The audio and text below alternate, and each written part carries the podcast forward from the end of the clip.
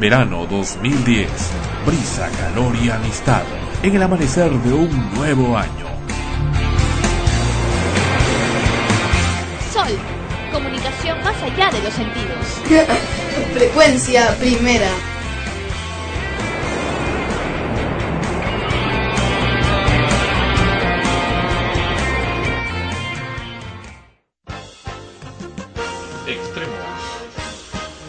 Extremos, episodio 97, llega a ustedes por cortesía de Cotear.pe.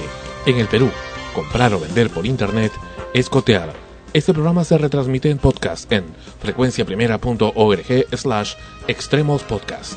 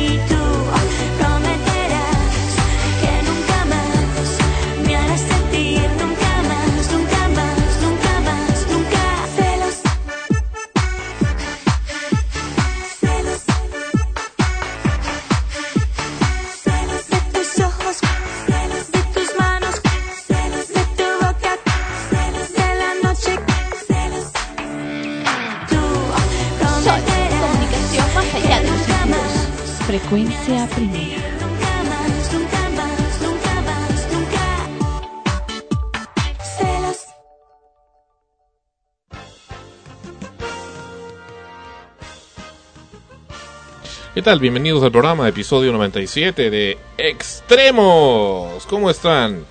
Una semana más con ustedes aquí en el programa y por fin reapareció Esmeralda después de unas largas vacaciones no solicitadas. Pero aquí está, viva aún. Así es, Sandro, ya estamos empezando esta semana con la tentativa o expectativa del premio, ¿no? Del Oscar. La teta asustada esta semana, hoy, bueno, ayer. Vamos a comentar también de eso en breve, de acuerdo a los despachos. Mientras tanto, Ana Rosa con ustedes aquí, como todas las semanas en el programa. Así es, ¿qué tal? Esperando, y con ¿no? un año más. Sí, un año más joven. Esperando que que hayan pasado realmente una semana espectacular, sobre todo por las emociones contradictorias que se han suscitado, ¿no? Tanto buenas como negativas, los temores por los que estamos atravesando, pero también la emoción de logros para nuestro país. Y bueno, estamos aquí comenzando el episodio número 97. Antes de empezar, noticia urgente, tenemos aquí el telescopio espacial Hubble está informando una extraña coloración roja del planeta Plutón. ¿A qué se deberá? No lo sabemos. De lo que sí sabemos es que en el programa de hoy hablaremos también de los estallidos solares y las consecuencias que están teniendo en la atmósfera terrestre y con posibilidad también de haber tenido algo que ver en diferentes catástrofes mundiales recientes como los huracanes que azotaron los Estados Unidos de América y el Caribe en los últimos años. Pues bien, la semana anterior hablamos tanto en el programa, también en la parte final con Fonchi, en este siempre esperado momento, con sus comentarios psicológicos, sobre el tema de la hipnosis. Y habíamos comentado en la sección, en la columna de radio que tiene Fonchi aquí con nosotros, sobre ese tema de la hipnosis y un hecho interesante del señor Cam, así es, el señor Raúl Cam Roca, así es, quien hizo una sesión de hipnosis en la sala de operaciones aparentemente del Hospital María Auxiliadora hace algunos años durante la extirpación de un tumor en la axila a una mujer. Pues bien, lo interesante es que a esta mujer no se le aplicó ningún tipo de sedante, ningún tipo de analgésico para la operación, solamente estuvo el señor Cam Roca presente, y precisamente al señor Cam lo tenemos aquí en el estudio. Ha venido hoy, no lo tenemos vía teléfono, lo tenemos aquí en el estudio con nosotros en el programa. Él ha querido venir, ha tenido la gentileza de venir. Son pocos los invitados que gustan venir, pero bueno, si ha querido venir, siempre es bienvenido. ¿Cómo está, señor Cam? Bienvenido al programa Extremos. Buenas noches, señor Parodi. Estoy muy agradecido por tu invitación y estoy dispuesto a hacer una demostración con la hipnosis con la señorita Esmeralda. Ah, qué bueno, ya eligió, ya que va a ser con Esmeralda. Auxilio, auxilio. No hay ningún problema porque no va a dormir. Pero cuénteme un poco, ¿de qué trata esto de la hipnosis? La hipnosis es entrar al subconsciente de la persona, estando consciente y decirle pues que todos los males nerviosos desaparecen de inmediato. Sea angustia, depresión, ansiedad, temor, insomnio, sonrojarse, no se concentra en los estudios. Todo esto es de inmediato. Uh-huh. De inmediato la persona puede estar una hora que es la terapia de la hipnosis y los resultados son positivos al instante. Ahora, señor Cam, este tema de la hipnosis o la hipnosis masiva también, hemos visto diferentes personas que se dedican a eso, inclusive hacen espectáculo con eso, con miles de personas, y usted también debe haberlo visto. ¿Cómo es esto? ¿Esto es posible también a nivel multitudinario? Sí, depende del tipo de personas.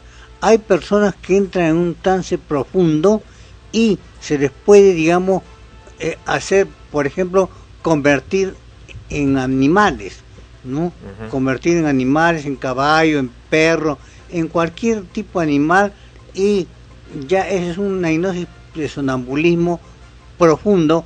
Pero lo cual no se hace con los pacientes.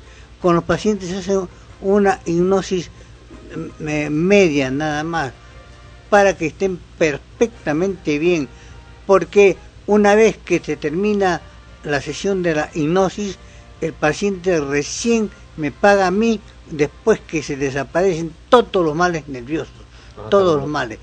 Pero el problema es que no se sabe por cuánto tiempo, depende de la mente.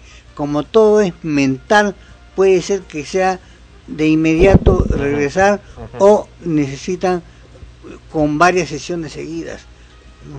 Pero casi la mayoría de las veces con una o dos sesiones es suficiente. Ahora, ¿es peligroso la aplicación de la hipnosis? No. Como todo es mental, no hay ningún tipo de peligro, sean niños, sean cualquier anciano, cualquiera, porque con la mente no se le puede dar un daño a las personas. Pero digamos que usted hipnotiza a una persona y ocurre un ruido fuerte en ese momento, la saca de su trance, ¿le puede pasar algo o no? No, puede haber un terremoto, puede haber lo que sea y la persona no se da cuenta de todo, solamente cuando yo le ordene. Pero cuando ya mi voz no le ordeno o lo dejo ahí, a los 5 o 10 minutos solito la persona se sale del trance. ¿Y no se acuerda? No, sí se acuerda. Puede acordarse, puede no acordarse. Ya, depende del trance profundo.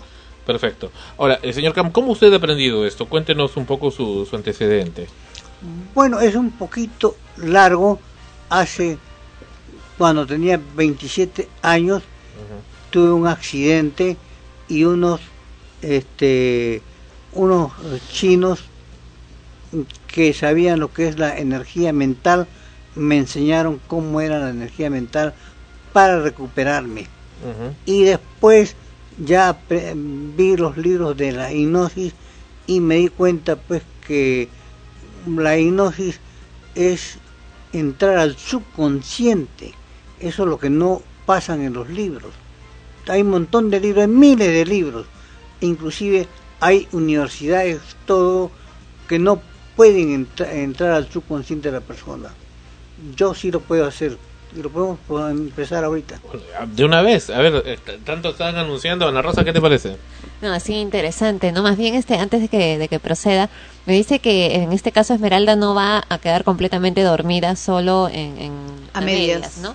Y cuando se realizan las operaciones como la que vimos, por ejemplo, el paciente tampoco queda completamente dormido mientras uno está ocurriendo la operación. No.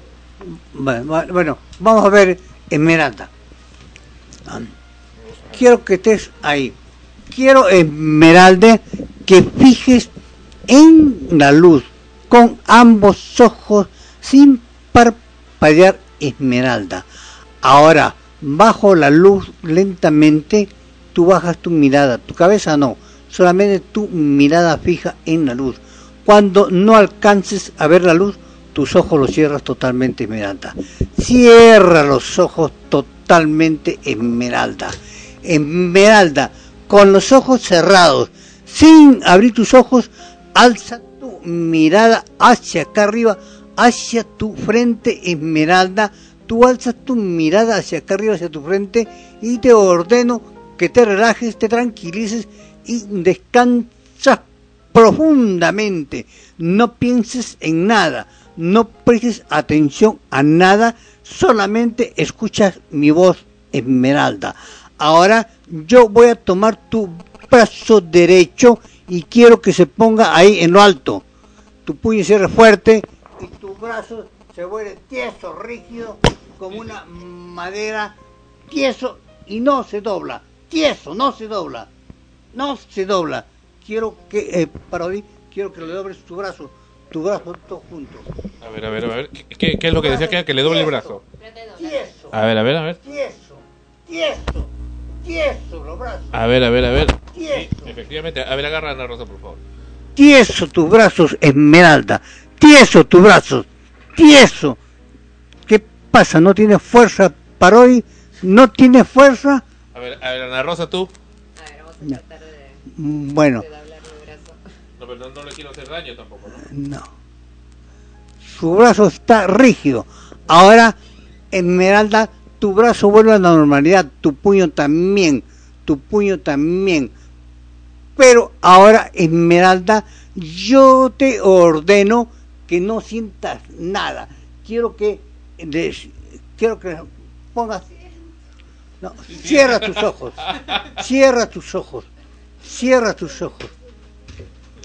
Cierras tus ojos, Esmeralda. Esmeralda, si sientes, si tienes que decirlo, ¿no? No, si vas a sentir, pero no dolor. ¿Tú has sentido algún dolor, Esmeralda? No, por eso pues, no sientes dolor.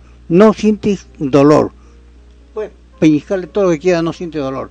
Puedes sentir, sí, porque está despierta, pero no siente dolor. Le pueden hacer una operación ahí y no hay dolor. Señor Cam, pero ella dice que sí siente. Ha sentido, sí, pero no dolor. Oh. No dolor. Ella ha dicho que no dolor. Si quiere puede preguntarle. ¿Te duele? No, pero sí siento que algo pero no me duele. ¿No te duele? Pero está con los ojos abiertos. No interesa porque ella está despierta. Ya. Ah, pero ahora sí le duele o no. No. No. No debe, porque hay una orden al subconsciente. Es una orden al subconsciente, ¿no? ¿No te duele, Esmeralda? A ver, Ana Rosa. ¿No tienes sensibilidad? Sí siento. Pero no causa dolor. Duele mucho. Ahorita no duele, pero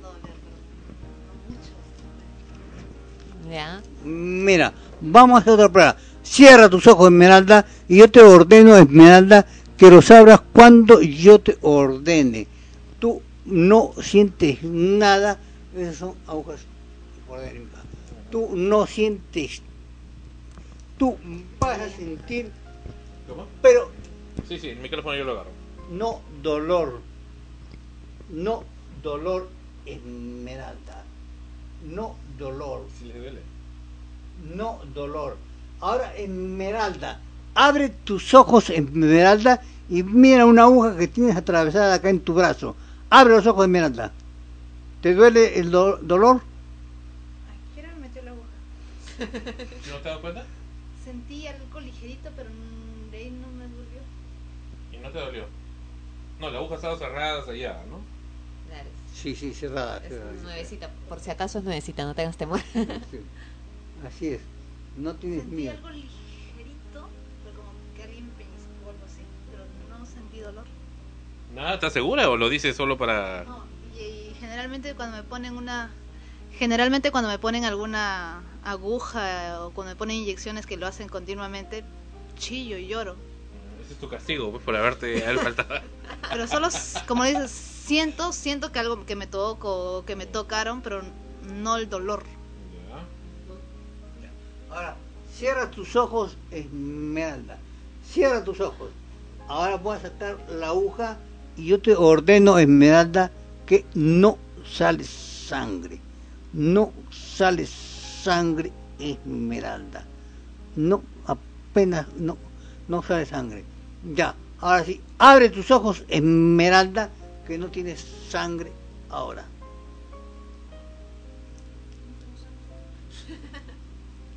Está saliendo poquito, ¿no? Esa penita nada más, pero eso no es nada. Es un puntito nada más. Uh-huh. Pero, como estás viendo, se pueden hacer muchas pruebas con la hipnosis con ella. ¿Mm? Así que, si ustedes quieren, por ejemplo, acá hay una parte donde se hace la hipnosis. ¿Mm? La rigidez es fundamental, el dolor también es fundamental en la hipnosis. Y también, ¿estás relajada ahorita? No mucho. No mucho, pero estás relajada. Un poco. Y está un poco asustada, ¿no? Por todo lo que... Sorprendida, quizás. Pero esto, por ejemplo, de los dentistas, los odontólogos, por ejemplo, de los dentistas, que es tan difícil una intervención en la boca, normalmente también seguramente debe ser usado. Bueno, muy pocos. Yo voy al dentista... hipnotizo a la persona y sea un niño de 3 años y le pueden sacar la muela, le pueden curar. Pruebas que se pueden hacer con una persona, dice, con la hipnosis. Echado entre 2 bancos, se para una persona encima y hasta 3 personas. Que cojee al caminar, al sentarse sienta pinchazos de aguja en sus nalgas. Que coma una cebolla o una papa como si fuera una manzana. Que no sienta dolor al introducir una aguja en su labio inferior en su cuerpo, que no sienta dolor al pisarle la mano, apagar un cigarro encendido en la lengua, hacer que sienta frío o calor, al escuchar una palabra determinada, que baile o se dé una cachetada, estando despierto con 3 palmadas, asimismo se duerma, hacer que se crea una criatura y actúe como tal. Ahora, dígame, ¿estas órdenes cuánto tiempo duran? No, casi de inmediato, por ejemplo, ella ya está sintiendo un poquito de dolor ya. ¿Sí te duele? Sí, ahora siento que me arde un poquito ahí. Yendo un poco de alcohol en honor se trae del Vaticano, vamos a traer acá. Eso parece. Más bien quiere hacer otras pruebas con ella. Vamos a ver. Esmeralda. Cierra los ojos. Está premiada Esmeralda. Esmeralda. Con los ojos cerrados, Esmeralda. Sin abrir tus ojos, alza tu mirada hacia acá arriba, hacia tu frente, Esmeralda. Y solamente abres tus ojos cuando yo te ordene, Esmeralda. Yo te ordeno que no sientas dolor. Tu mano se pone acá y no sientas dolor. Puedes pisarlo. No sientes dolor. No sientes... ¿Que le pise la mano? Sí, pisa la mano. No. Pero se va a incomodar. No sientes dolor, Esmeralda. No sientes... Pero luego le voy a dañar su mano. No sientes dolor. Ah, bueno. ¿Sigo? Sí. A ver. Sí. ¿No te duele? Dolor. No sientes dolor. No sientes dolor. A ver. Bueno. Ha soportado 140 kilos. No sientes dolor. Ahorita no sintió dolor. Si no sintió eso, sí que es... A ver, ¿usted písele, a ver? Sí.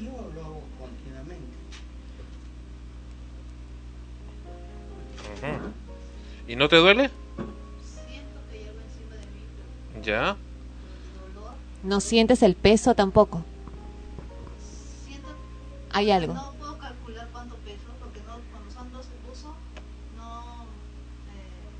sentí que estaba probando, pero cuando dijo después, ya me subí, o has soportado 140, no sentí esa cantidad.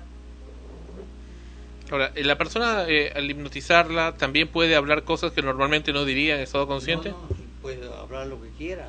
No, pero también puede decir cosas que normalmente no las diría en estado consciente. Si se le ordena, por ejemplo, decir... No, eso casi no. Si va en contra de ella, no. No lo dice ella.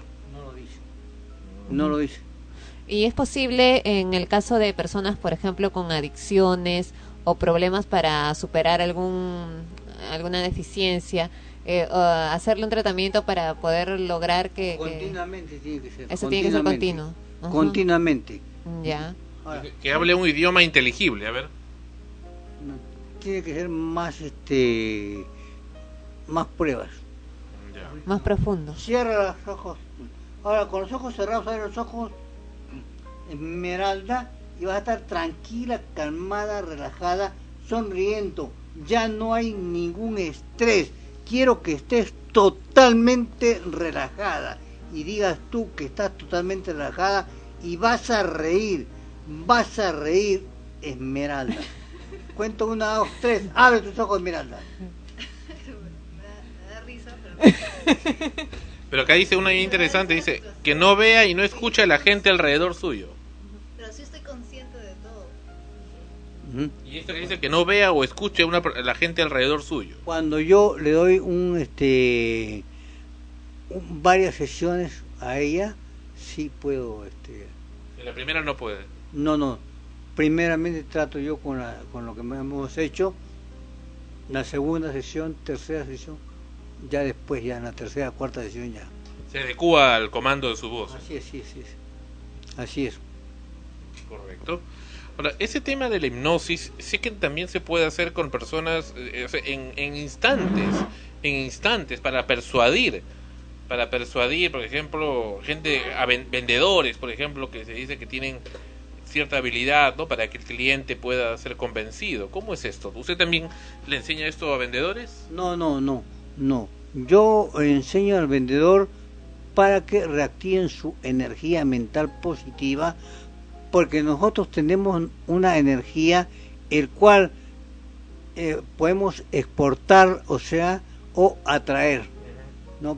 Por eso dicen los chamanes que pueden atraer a las personas, a su pareja. Entonces, cuando uno piensa con una persona, atrae a una persona, siempre y cuando la persona quiera. Cuando la persona no quiere, no se puede. Entonces, sí se puede atraer a todas las personas, a un vendedor también, todo eso. ¿Y usted da clases de esto también a distancia y presencialmente? ¿Cómo es eso? Cuéntanos. Sí, doy clases a distancia. Por ejemplo, he hipnotizado a unos niños en Alemania, porque tenían una madre peruana. Cuando quise hipnotizarlos yo directamente, no hizo ningún efecto, pero cuando yo le dije a la madre que transmita mis palabras, entonces sí los pude hipnotizar. ¿Cómo es eso? ¿A través de una persona se hipnotiza? Sí, a través de una persona. ¿A través de una tercera persona? Así es. También lo hice en Ayacucho. En Ayacucho, personas que no hablaban, que hablaban quechua nada más, había otra persona que me traducía a mí. Hipnotizaba yo a las personas. Una pregunta. Cuando una persona está bajo algún tipo de tratamiento por una enfermedad y esto le causa dolores, ¿es posible mitigar estos dolores con la hipnosis? Es lo primero que hago yo, lo principal. Yo trato dolor, por más fuerte que sea, cáncer, lo que sea, yo trato, siempre y cuando también le den un analgésico, porque la hipnosis supera el analgésico. Entonces, las personas, siempre voy a neoplásica, personas que están sufriendo toda esa cuestión, lo hipnotizo y reparo el dolor, pero no definitivamente. Tengo que hacerle pues 3 sesiones, 4 sesiones, o sea, o tengo que darle una orden para que el médico o otra persona lo pueda hipnotizar. Por ejemplo, yo le voy a dar una orden a Esmeralda para que tú la hipnotices. Ya. Okay. Así es. Bueno. Ya te fregaste. A ver, muy bien. Estamos en Extremos, episodio 97, en la presencia del señor Raúl Cam Roca. Con los ojos cerrados, Esmeralda.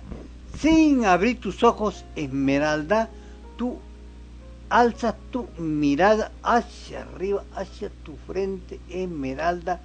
Tú alzas tu mirada hacia acá arriba, hacia tu frente, y te ordeno que te relajes, te tranquilices y descansas profundamente, Esmeralda. Cuando abras tus ojos, Esmeralda, te vas a comportar normalmente. Y cuando el señor Parodi pone su mano acá, tú entras a descansar profundamente, incluso tu cabeza se cae, así. Cuando cuentes a 3, tú abres tus ojos, y cuando el señor Parodi te pone la mano acá y te dice que cierra tus ojos, tú vas a estar perfectamente bien, Esmeralda. Esmeralda, cuento 1, Esmeralda, cuento 2, Esmeralda, cuento 3, abre tus ojos, Esmeralda. ¿Cómo estás? Puedes poner sí, vamos a conversar primero con ella. ¿Cómo te sientes? Bien. Bien. ¿Estás segura? Párate. Siéntate. Bien. Entonces, estás bien, estás despierta. Muy bien. ¿En qué programa estamos? Frecuencia primera, extremos. Ah, muy bien. Al menos sí conservas tu recuerdo. No pasó nada. Cierra tus ojos. Ya. Cierra tus ojos y cae.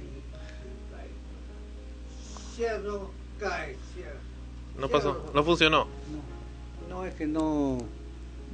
Eso tiene que ser casi de inmediato. Ah, ya. De nuevo, entonces vamos a hacerlo.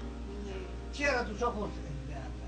Cuando el señor paró y te pone la mano, yo te ordeno para que cierres tus ojos. Si tú cierras tus ojos, y te vas a hacer perfectamente bien, Esmeralda. Esmeralda, abre tus ojos, Esmeralda. Ahora dile, cierra tus ojos, dile. Cierra tus ojos. Cierra tus ojos. No los abres. Cierra tus ojos, no los abres. Ya, más o menos, es que es cuestión un poquito más. Ya. Ahora, usted dice también que es mentalista. Cuéntanos esta faceta suya. No, es que yo digo mentalista porque uso la mente solamente. ¿Cómo así? Es que mi mente, mi cerebro, lo que estoy haciendo es la mente, nada más. Uh-huh. Mientras que otros usan otros aparatos como son discos, varios tipos de aparatos. inclusive usan analgésicos y todo lo demás. Yo solamente uso la mente. Perfecto. Ahora, usted ha logrado en hacer esto a Esmeralda. Bueno, yo podría también tener mis dudas, ¿no? Digo, capaz se han puesto de acuerdo ustedes. Ana Rosa, tú, a ver, para que te haga una prueba a ti. No, dime que me puedo. A ver, trate de hacerlo conmigo. Vamos a ver, yo me presto. Siempre y cuando no me hinquen nada. La venganza de Extremos Esmeralda. Va a hipnotizar a Sandro Parodi. Estamos en Extremos, episodio 97. A ver, vamos a volver flaco a Sandro. El señor Raúl Cam Roca va a empezar con la hipnosis. No me hinques nada. No te va a hincar nada. Ponme el micrófono. Lo vamos a elevar. Ponte un poquito más acá. Pero Sandro, tienes que concentrarte. No tienes que pensar en nada. Olvídate que existe Extremos. ¿Está bien que esté con los audífonos? Ahora quiero que con los dedos de tu mano aprietes hacia fuerte, hacia abajo. ¿Hacia abajo? Hacia abajo, Parodi. Hacia abajo, fuerte. Ya. Un poquito más. Ya. Ahora sí, fuerte. Más fuerte, más fuerte, más fuerte. Descansa profundamente, Parodi. Cierra tus ojos y descansa profundamente, Parodi. Solamente escuchas mi voz, Parodi. Tú entras a descansar profundamente, no pienses en nada, no prestes atención a nada, solamente escuchas mi voz, Parodi. Tú entras a descansar, no prestes atención a nada ni a nadie, solamente a mi voz. Digan lo que te digan, hagan lo que te hagan, no sientes nada. Parodi, nada, no sientes nada en absoluto, no sientes nada de dolor, Ahora, señorita, quiero que peñes fuerte, no sientes dolor, Parodi, no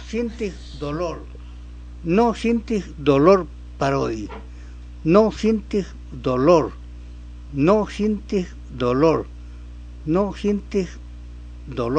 fuerte, no sientes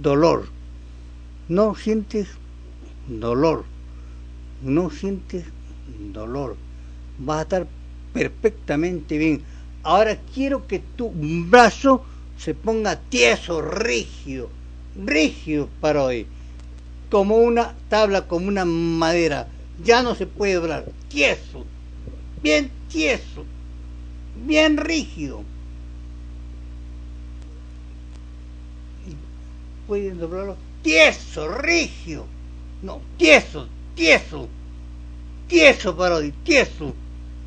rígido. Ahora tu brazo vuelve a la normalidad, Parodi.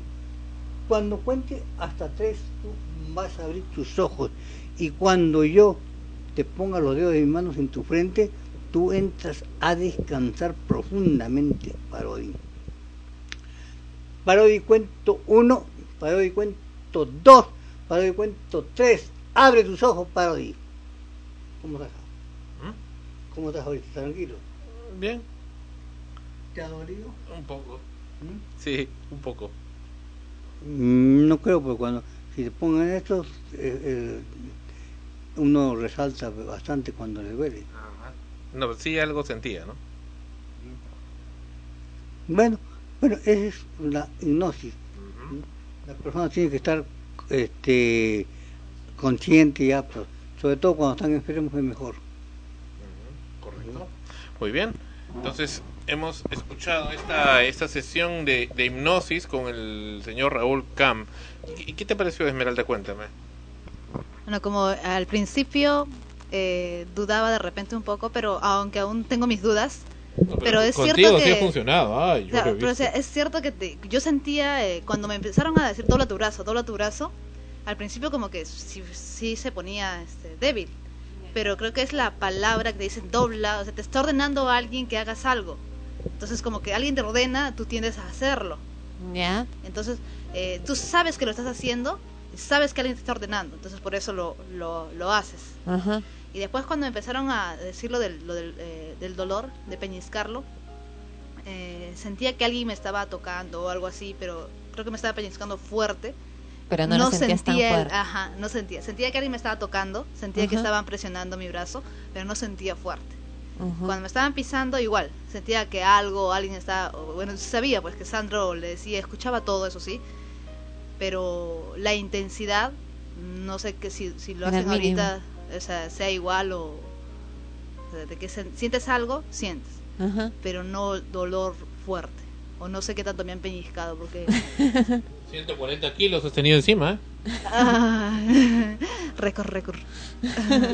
Doctor, ¿y ha habido casos, por ejemplo, de personas que se van a someter a una operación que por la tensión, los nervios, no pueden concentrarse o demoran más en hipnotizarse, ¿no?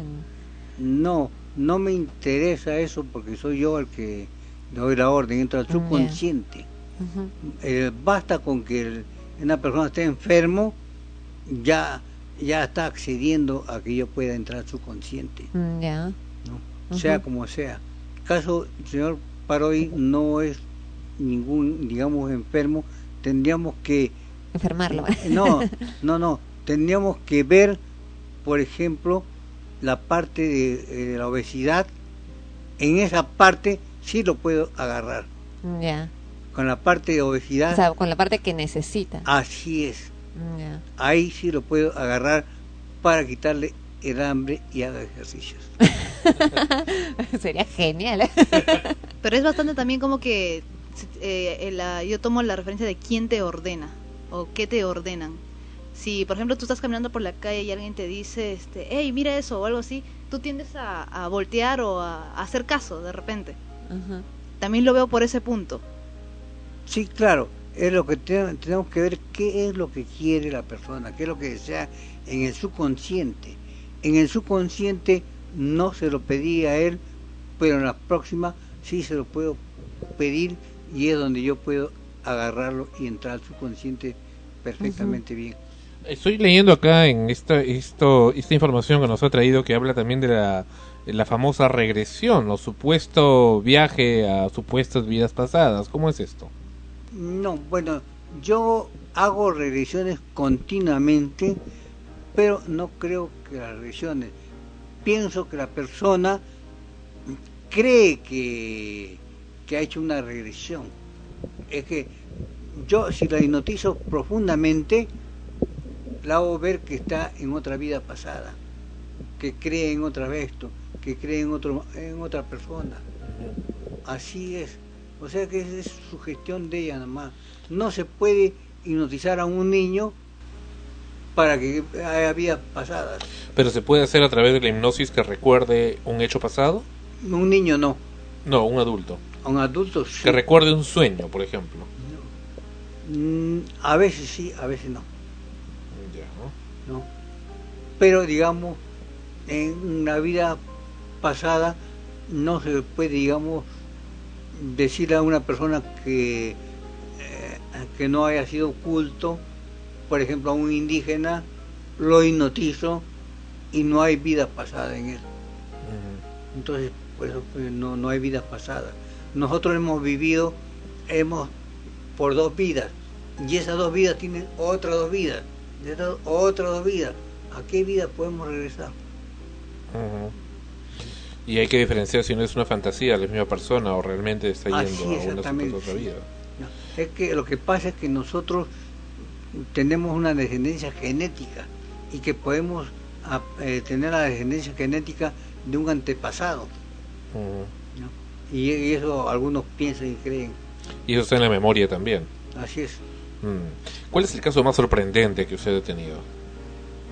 No, solamente en la época de Fujimori, cuando yo hacía experimentos en un hospital regional de Huaraz, en que habían los médicos una orden de que esterilicen las trompas a las indiadas. Pero no podían darle anestesia general. Y gritaban mucho. Me dijeron a mí que yo las hipnotizaba. Yo las hipnoticé y no hubo ningún tipo de problema. Ya le cortaban las trompas, todo eso. ¿Las persuadió? ¿O no gritaron simplemente? No, sencillamente la... No sintieron dolor. Bien. No sintieron dolor, no solamente no sintieron dolor, sino que su recuperación fue de inmediata. No, a las demás que no le habían hecho eso, la habían tenido todavía en recuperación. Perfecto. Muy bien, ha sido un placer estar con usted, señor Raúl Cam Roca. Acá tenemos los teléfonos donde se pueden contactar con usted. Es 446-2091, repito, 446-2091, y hay un teléfono móvil 99946-7106, repito, 99946-7106. Hay un canal en YouTube donde está el material del señor Cam, es youtube.com/Raúl Cam Roca. Muchas gracias, señor. Hay un correo electrónico también, no se lo puede ubicar, ¿verdad? ¿Lo tiene en la mano? No, el correo electrónico es el que me escriben ahí, pues, que viene a ser raulcam.hotmail. Ya, raulcam@hotmail.com. raulcamroca@hotmail.com. Excelente. Bien, muchas gracias, señor Cam, por estar con nosotros. Y vamos a seguir en contacto para ver qué más cosas simpáticas hacemos. Acá hay una dirección de su oficina, es Contraalmirante Montero 459A, Miraflores, ¿verdad? Así es. Ya. Y dan clases también, usted me dice, ¿no? Sí, doy clases. Sobre todo a hipnólogos, hago bastantes clases a enfermeras, a hipnólogos, todo eso. Perfecto. Puedo hacer operaciones, puedo hacer partos sin dolor. También. Sí, continuamente. Pero que precisamente ahí viene que la persona no está concentrada. No interesa.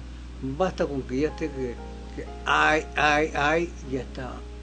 Ya entro yo al subconsciente. Excelente. Muchas gracias, señor Cam. Uh-huh. Y hasta una próxima oportunidad.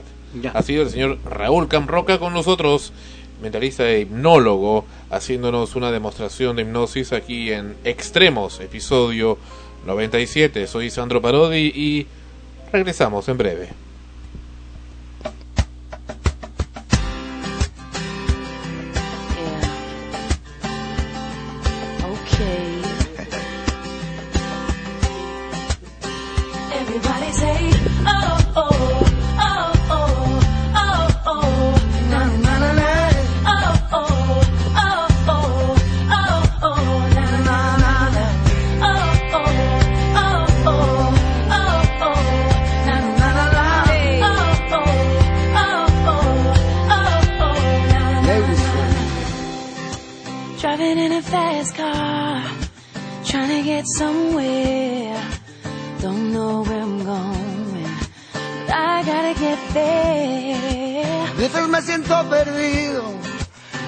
Solo y confundido, entonces me ato a las estrellas y al mundo entero le doy vuelta. I'm singing for somebody like you, sorta like me, baby. Yo canto para alguien como tú, por la oreja negra. Oh, oh, oh, oh, oh, oh. Na, na, na, na.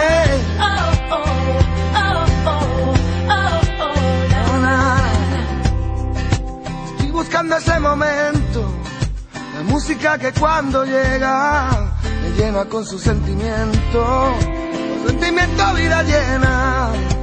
Walking down the sideway, looking for innocence, trying to find my way, trying to make some sense. Yo canto para alguien como tú, solo como tú, baby.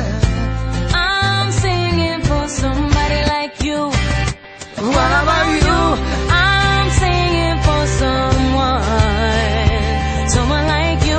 Tú dime a quién le cantas, 'cause there's something about you that speaks to my heart, speaks to my soul.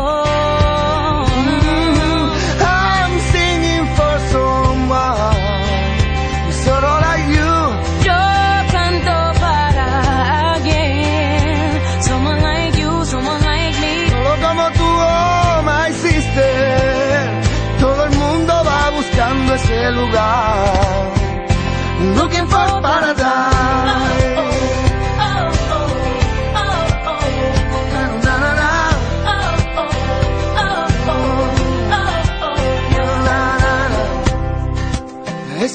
corazón herido.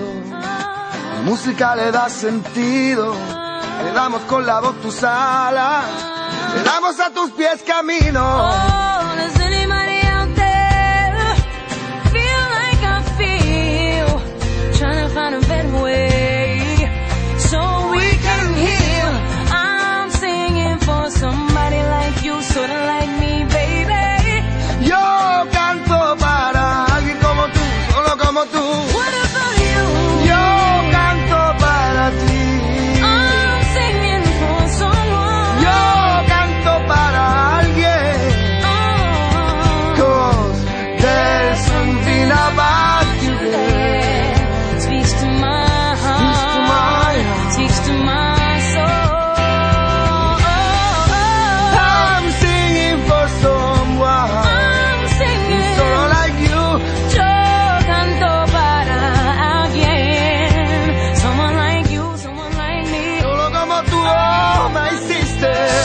Comunicación más allá de los sentidos. Frecuencia Primera.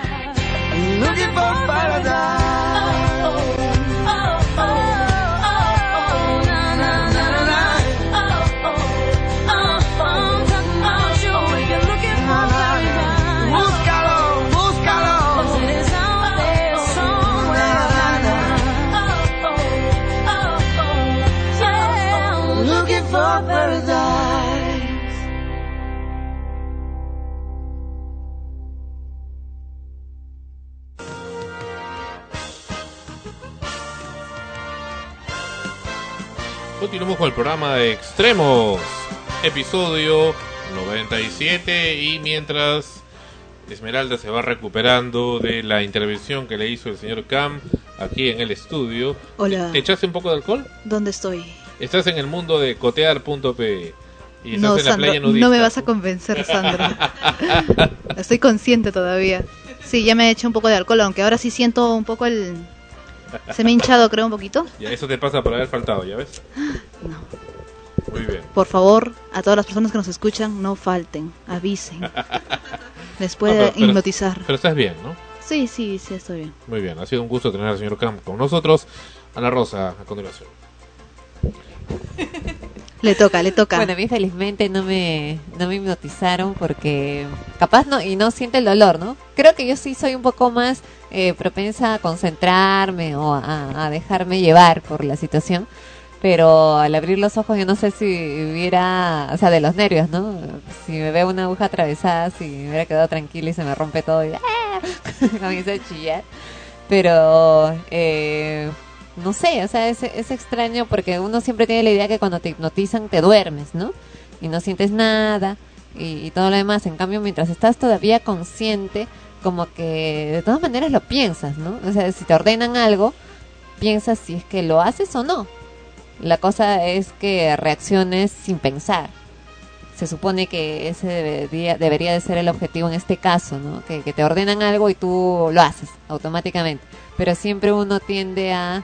Bueno, no todos, ¿no? Pero hay personas que tienden a razonar o a dudar de tomar una decisión y el responder a una orden es tomar una decisión. Yo te ordeno, Ana Rosa, en este momento que... A ver, ¿qué te ordeno? Que me traigas acá un pollo a la brasa. Dame la plata y te lo traigo. Y comemos todos. Creo que alguien está ofreciéndose a algo. Ah, yo te ordeno, Sandro, que me des el dinero para ir a comprar el pollo a la brasa. Yo les ordeno que me alimenten. Interesante. Que estamos jugando. Hay otros que están... No, me ha gustado la actitud, la presencia del señor Cam, y espero tenerlo frecuentemente aquí en el programa para más cosas. Lo que veo aquí también es otra noticia de cómo se utiliza la palabra para poder manipular a la gente. Ya ha habido el escándalo del movimiento religioso Pare de Sufrir, y sobre todo la enorme e hiperlujosa residencia que su líder tiene en Brasil. La siguiente es una noticia que se ha convertido realmente... El reporte. Un escándalo. Edir Macedo, máximo líder de la Iglesia Universal en Brasil, ha sido denunciado por lavado de dinero y apropiarse de los donativos de sus fieles. Aquí en Perú Los seguidores de Pare de Sufrir, la iglesia que ellos fundaron, niegan cualquier vinculación con Macedo. Martín Rippel investigó a la cabeza de este grupo religioso, cuyo hermano es un conocido futbolista.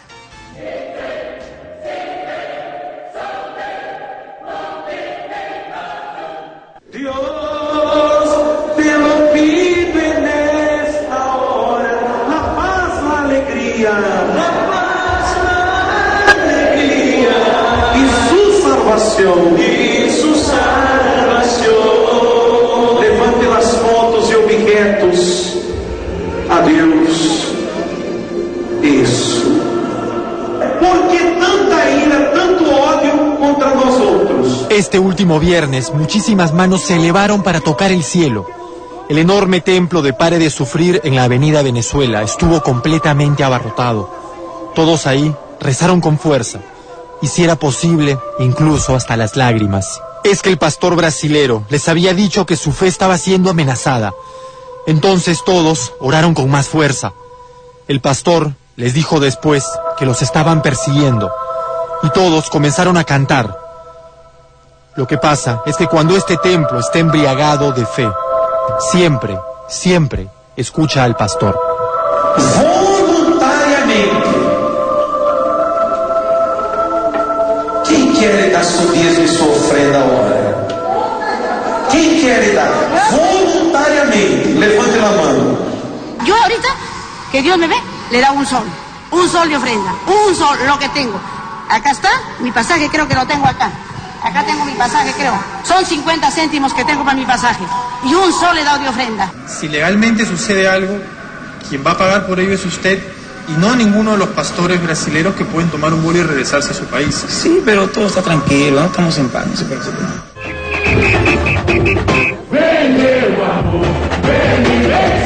Luego de que la Fiscalía de Brasil denunciara a Edir Macedo, fundador y máximo líder espiritual del movimiento Pare de Sufrir, básicamente por montar una escandalosa y nada santa red internacional de lavado de dinero, una sombra ha cubierto a la iglesia que su rebaño fundó en nuestro país.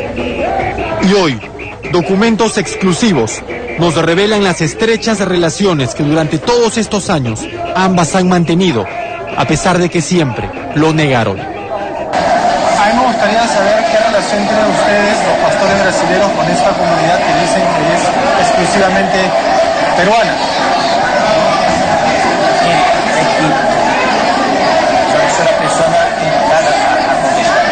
Me gustaría conocer qué relación tiene Pare de Sufrir con este movimiento en Brasil investigado por lavado de activos. A la fecha, institucionalmente, formalmente, económicamente o financieramente, ninguna. Con sus polos de Yo Amo a Jesús, Pare de Sufrir, Eduardo Esidio, el sorprendente goleador crema del año 2000, se convirtió con su testimonio de superación del SIDA en una especie de propagandista de un movimiento que ya para entonces sumaba varios miles de fieles. Hoy, con 61 templos a lo largo de todo el país, la Comunidad Cristiana del Espíritu Santo, que es en realidad su nombre legal, sigue creciendo, captando fieles, oraciones y también, por supuesto, enormes cantidades de dinero. Voluntariamente, los pastores, las siervas de Dios, van a recibir sus diezmos y sus ofrendas. Amén. Voluntariamente. Hay que escrito los nombres de sus seres queridos que serán colocados en el arca iluminada. Es un Dios que es insobornable. El Dios insobornable es insobornable. Yo no puedo comprarlo a Dios. Los milagros tampoco se compran. Los milagros se dan. El año pasado, ¿cuánto recaudó, por lo que usted conoció de números? 8 millones de soles, ¿no? Que según ellos... ¿A nivel nacional o Lima? No, a nivel nacional. 8 millones de soles, nada menos, según la abogada que trabajó con ellos desde el 2001 hasta marzo de este año. 8 millones de soles entre diezmos, donaciones y a cambio de agua del río Jordán, el aceite milagroso de Israel, el pan bendecido, la piedra de la tumba de Jesús y un larguísimo etcétera. le invitamos a participar este domingo de la oración por la salvación de su familia. Y todos tocarán el manto de los milagros. Toque el manto, iglesia. Toque el manto. Gracias a Dios. Yo era una persona muy adicta al juego, muy viciosa, y a base de mis cadenas el Señor ha ido restaurando, quitando mis vicios. Yo salí curado y a mí no me cobraron. A mí me curó, no me cobró nada, yo vine enferma y mi esposo era alcohólico, se sanó. Aquí estamos en presencia de Dios y esta iglesia es maravillosa. El común de los seres humanos tiende fácilmente a poner entre paréntesis sus capacidades críticas. Para entregarse a una causa, digamos. Para entregarse a una causa, el número de tonterías en las que los seres humanos somos capaces de creer es inagotable. ¿A usted le preocupa el destino de su diezmo? Quisiera saber qué cosas hacen con el dinero que usted da. Hay una gran bendición, hay iglesias por todas partes, tenemos un montón de iglesias. ¿Usted confía plenamente en el uso que ellos le dan de su dinero? Yo confío en el Señor, en Jesús, porque a Él lo amo. El sucio, mundano y tentador dinero al final fue, como casi siempre sucede, el origen de la denuncia en Brasil. Lavado de activos es el cargo que pesa sobre Edir Macedo por supuestamente traicionar la confianza de millones de fieles. El brasilero Canal O Globo no se ha cansado de emitir estos días un video de 1995 en el que el pastor Macedo, con algo más de pelo, juega fútbol con alguno de sus pastores y les habla sobre cómo deben de pedir donaciones a los fieles. Ustedes tienen que llegar a imponerse. Oiga, usted va a ayudar ahora en la obra de Dios. Si tú quieres ayudar, amén. Si no quieres ayudar, Dios va a dar otra persona que me ayude, amén. ¿Entiendes cómo es? Si quieres ayudar, bien. Si no quieres que se dañe, o da o baja. ¿Entendieron cómo es? Entonces tú nunca vas a tener vergüenza, no puedes ser tímido. Pide, pide, pide. Y quien quiere dar, va a dar. Y quien no quiere dar, no da. Así es. Si tienen a alguien que no da, tienen un montón que va a dar. Si tú donas con un determinado fin y la persona que recibe la donación se apodera el dinero o le da un fin distinto, es apropiación ilícita. El lavado básicamente consiste en ¿qué? En dinero procedente de actos ilícitos es ingresado al mercado a través de un negocio supuestamente ilícito. Según las autoridades brasileñas, el fundador de Pare de Sufrir usó nada menos que $765 millones donados para comprar medios de comunicación y realizar depósitos bancarios en diversos países para beneficio personal. Entre ellos, la Fiscalía brasileña sospecha que puede estar incluido el Perú.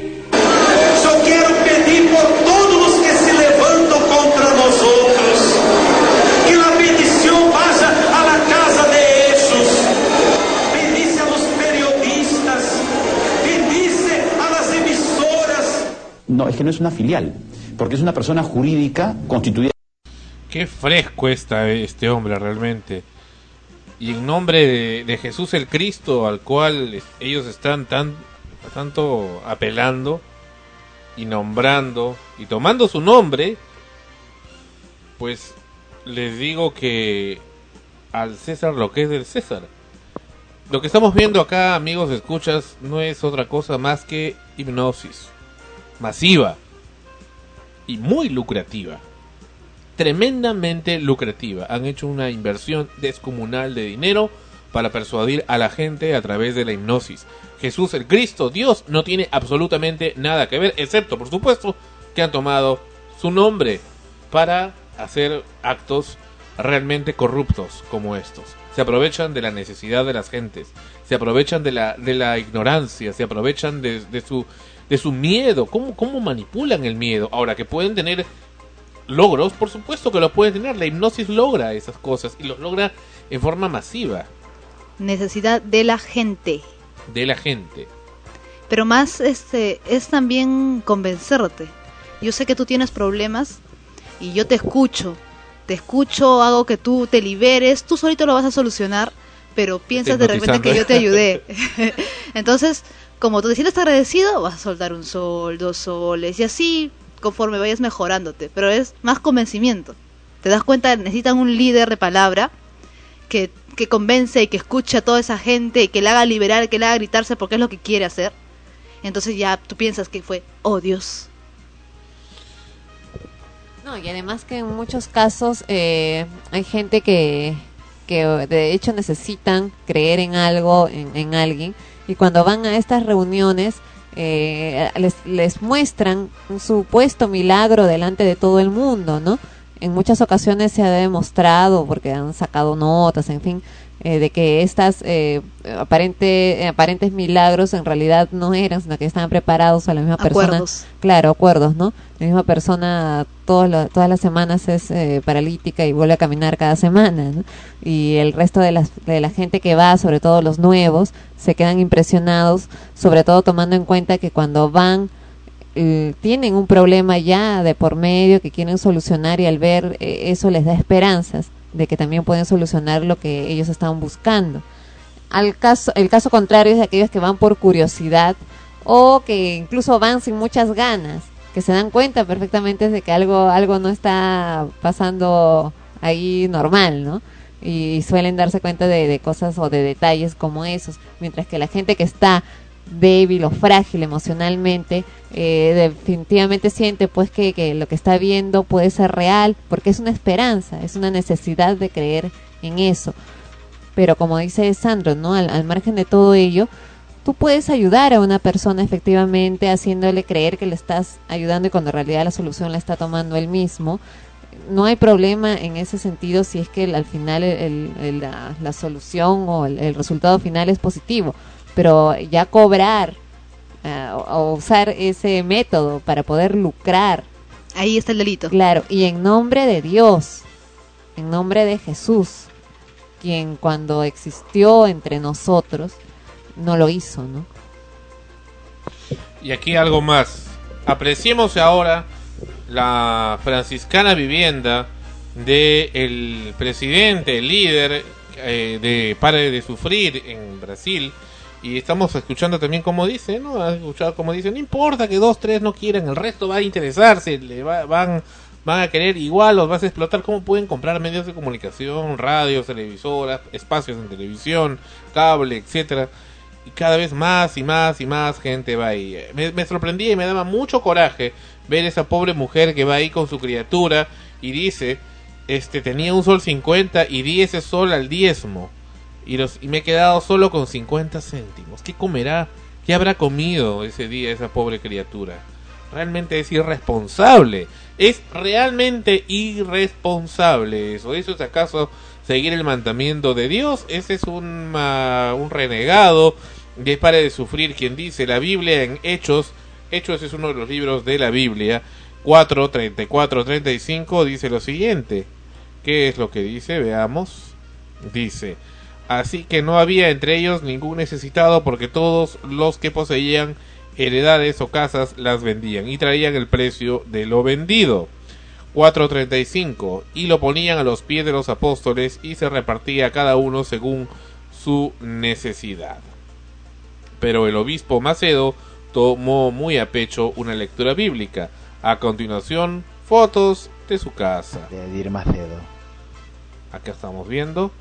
Ese es su dormitorio, bastante lujoso, con sillones aterciopelados, estilo victoriano, una cama enorme, ya, y una habitación pues tremenda que parece un salón de fiestas, y todo eso solamente su habitación.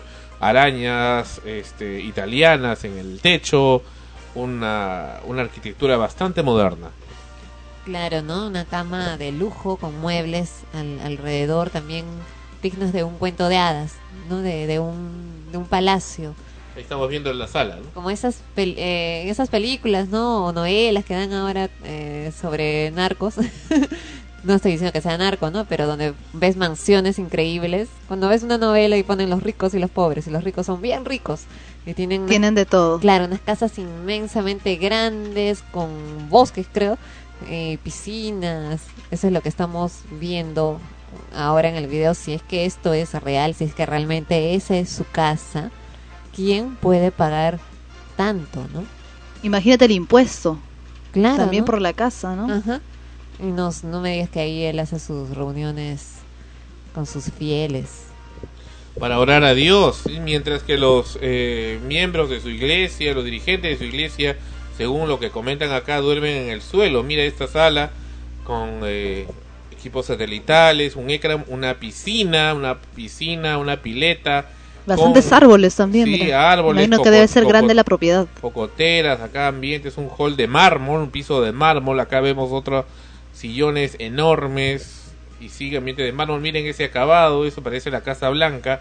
Con jardines, colgantes, es todo un palacio. Es realmente un palacio. A costas de la ignorancia de la gente. Miren ese comedor con esas sillas de hierro forjado y varias arañas, por supuesto. Tremendo. Arañas de luz, por si acaso, no es que esté colgando arañitas. No las que vemos acá en las casas coloniales, por si acaso. Chimenea, ¿no? Como, repito, todo un palacio, ¿no?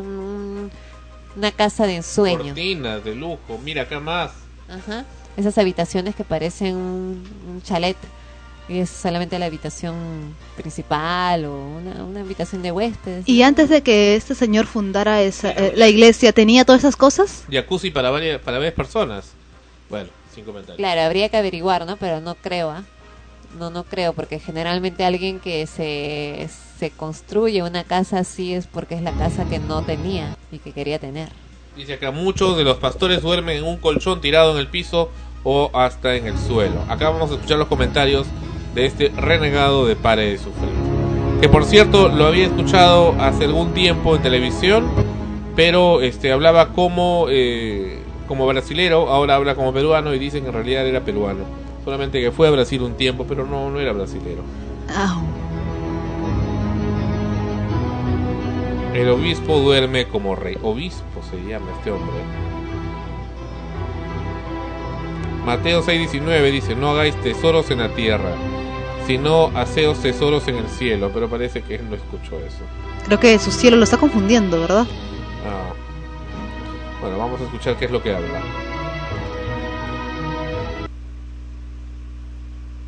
A ver, apreciemos.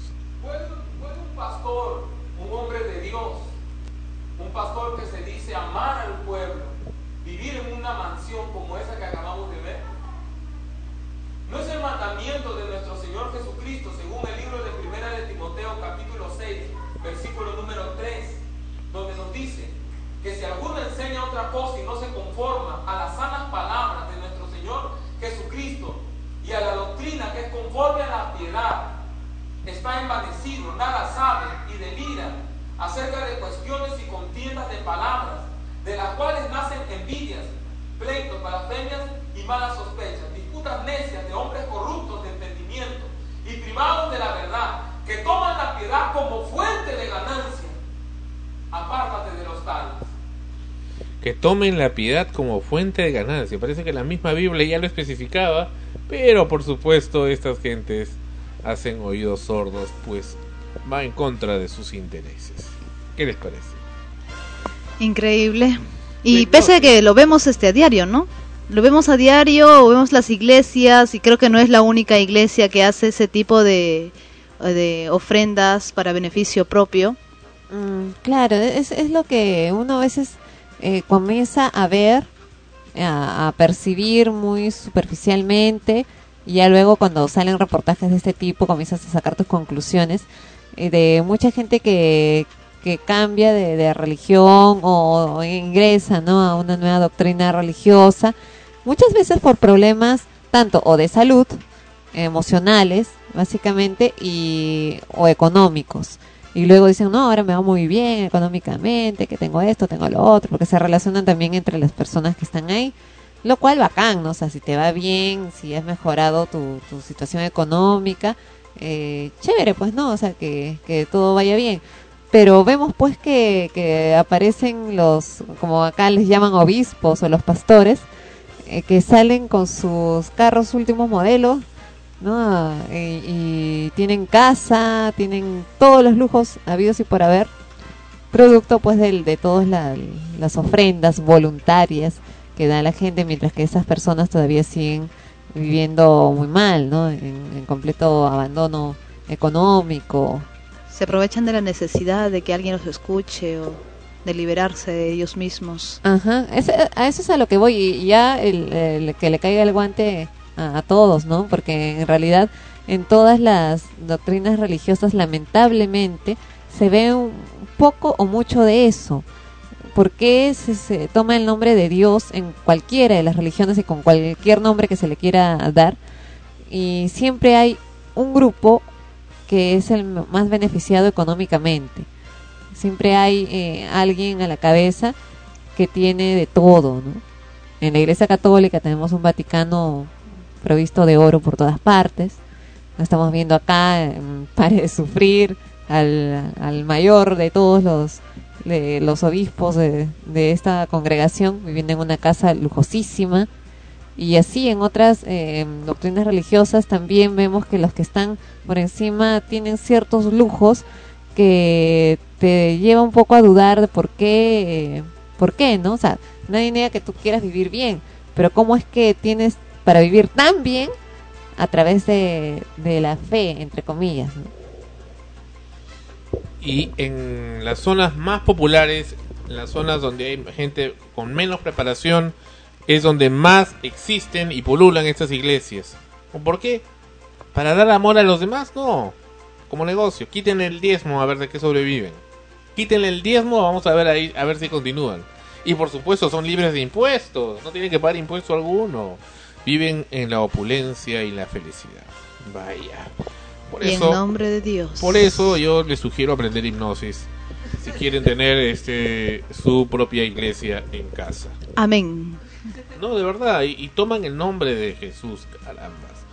Si Jesús viniera acá en vivo y en directo, le sacaría a patadas a toda esta sarta de farsantes sinvergüenzas. Volvemos con Extremos, y esta canción realmente es hermosa. Por cierto, también hermosa la canción de... ¿cómo se llamaba esta chica? Ya me olvidé, ¿eh? La que cantaba Celos, que pusimos al comienzo del programa. Fanny Lu cantó Celos, una canción que hace tiempo lo cantó Daniela Romo. Bueno, ahora The Mighty Bob interpreta Tell Me en Extremos, episodio 97. Regresamos en breve.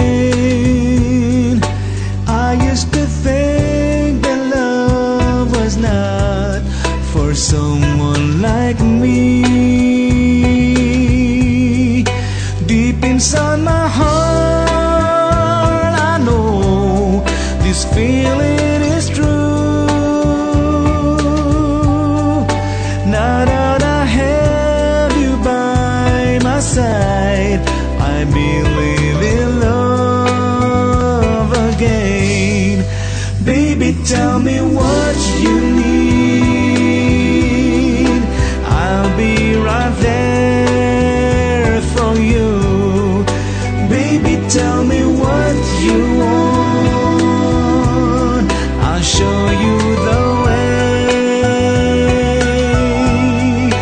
Baby, tell me what you need. I'll be right there for you. Baby, tell me what you want. I'll show you the way.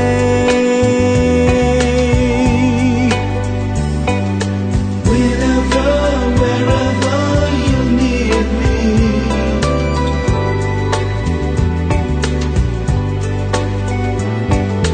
Wherever you need me.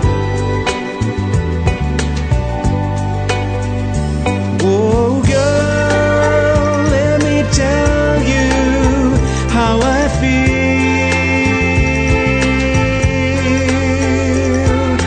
Throughout the years, my heart belongs to you.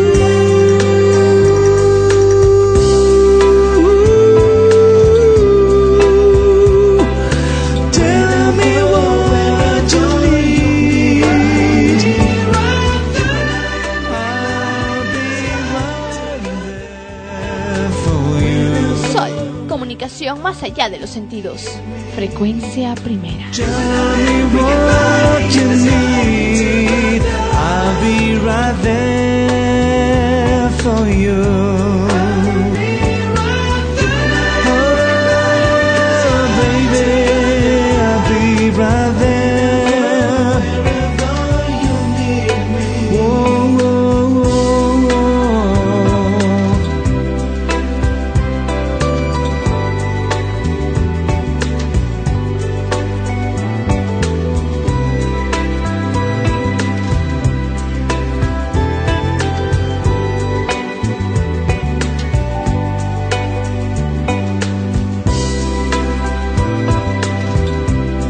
The Mighty Bob con Tell Me, dime. La parte instrumental de esta canción es creo una de las mejores cosas que tiene. Maravillosa la canción con The Mighty Bob. A mí me encanta, dime, dice la canción. Jamás pensé que alguien como yo podría enamorarse. Vaya canción. Extremos, episodio 97. El romance llegó a extremos. Bueno, bueno. Continuamos con el programa. Y tenemos, ¿qué tenemos acá? Oh, sí.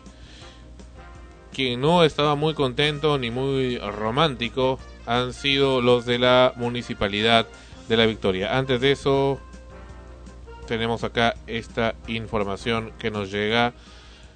Sí, es cierto. Ok. Sí, lamentamos informar, Fonchi se acaba de comunicar con nosotros, nuestro comentarista, psicólogo Alfonso Díaz Clat. En estos momentos su señora madre está pasando por un momento muy delicado de salud, está en extremo delicado, se espera, Dios no lo quiera, un desenlace en cualquier momento. Pareciera con lo que la historia se repite, ¿no, Ana Rosa? ¿Recuerdas hace algunas semanas cuando ocurrió lo de mi padre? Jorge Parodi también durante un programa ocurrió y bueno, y al final no pasaron muchos minutos dentro del mismo programa, en el episodio 88 ocurrió el desenlace, hace 9 episodios pues. Sí, efectivamente es bueno, no nunca es fácil ni agradable recibir una noticia así, ni pasar por momentos como esos, ¿no? Porque el tener un familiar, alguien querido cerca que está sufriendo una enfermedad penosa y nos hace dudar si es que queremos que siga viviendo o que ya descanse.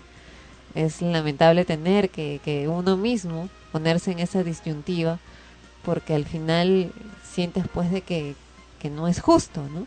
Que las cosas deberían de ser diferentes. Pero bueno, no se da así, lamentablemente. Pero tenemos que pensar de la manera más positiva posible de que lo que vaya a suceder, que sea en bien de la persona que queremos y que las cosas marchen luego pues con paz y tranquilidad, ¿no? Yo recuerdo que tenía más o menos... Recuerdo que tenía 14 años cuando tenía un amigo que falleció de leucemia. me enteré que había fallecido y me puse a llorar, igual que todos los compañeros que estábamos ahí. Llegué a mi casa, vi a mi papá y mi mamá también seguía llorando, hasta que mi papá me dijo: Esmeralda, tranquila, ve el lado positivo, ya va a dejar de sufrir. Entonces como que esas palabras me hicieron que me calme y me puse a pensar que efectivamente pues ya su familia no era económicamente, no tenía una posición económicamente buena, entonces por todos los lados, y él ya no iba a estar sufriendo con moretones o con su cabellito, entonces como que era algo positivo, algo bueno para él. Claro, ¿no? Esa es un poco la esperanza que uno mismo se da, pero también te pones a pensar que es injusto, o sea, porque no tiene dinero, no tiene posibilidad de curarse y seguir viviendo en esta vida. Y bueno, son las preguntas que uno se tiende a hacer, ¿no? En fin, a todos nos va a llegar en algún momento, algunos dicen que no, pero la cosa es que uno espera, pues, que si eso se presenta, no ver a sufrir a nadie, ni sufrir tú tampoco, ¿no? Lamentablemente, pues, nuestro cuerpo no es perfecto y lo que tenemos que trabajar en general todos, incluso uno mismo, es precisamente por llegar a esa perfección, o por lo menos por llegar a poder tener un mejor control de nuestra vida, no solo física, sino también emocional, para que podamos sentirnos en paz. Sandro, para poder sentirnos en paz siempre, ¿no? Ya sea en esta vida, para los que creemos que puede existir otra, mejor, ¿no? Y disfrutarla, y así sí ser eternos. Bueno, quien no ríe es la gente de la Municipalidad de La Victoria, a quienes no les cayó en gusto los reportajes que hemos estado haciendo continuados en diferentes episodios de Extremos sobre los ruidos molestos que no son atendidos. El supervisor, el señor Centella, actuó como una centella e intervino la peña, la famosa peña Wembley de la Plaza Mancocapa, donde el hijo del propietario le gusta, le encanta, le da éxtasis poner el ruido molesto de la alarma de su vehículo en forma permanente. Ahí está la alarma. Ahí está el señor Centella, testigo del asunto. Al interior de acá hay una peña Wembley, señora. Vamos a tratar de buscar al dueño de la peña Wembley.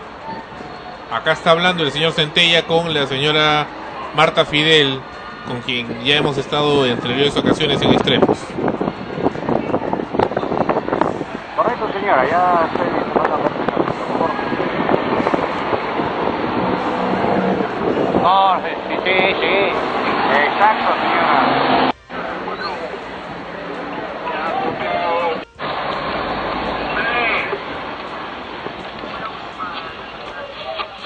Vemos que está conversando, pero ¿qué le dice la doctora Fidel?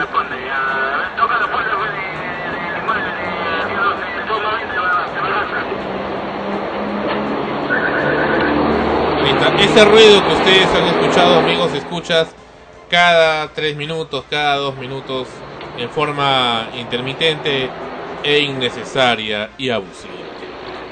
Bien merecida la sanción, si es que ya se la pusieron. Creo que sí. Bebito, espérame 10 minutitos porque ahorita va... Y creo que ya...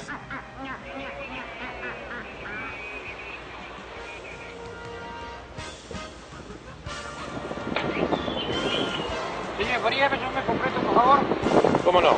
Miren ahí. Acá estamos haciendo las coordinaciones del caso. Parodi, ¿cómo estás? Ser. Número de DNI. 066.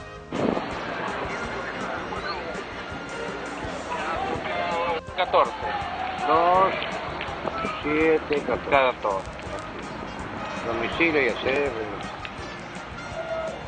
Águila 10, Torreón. Ahí está el señor Centella tomando la debida nota antes de la intervención correspondiente que hizo. Ya, señor, gracias. A ver.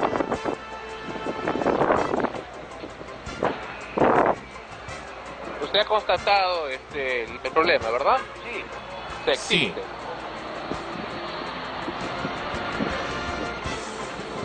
Ahí está yendo el señor Centella a intervenir. El funcionario municipal que va a actuar contra el ruido molesto de este vehículo. y entró.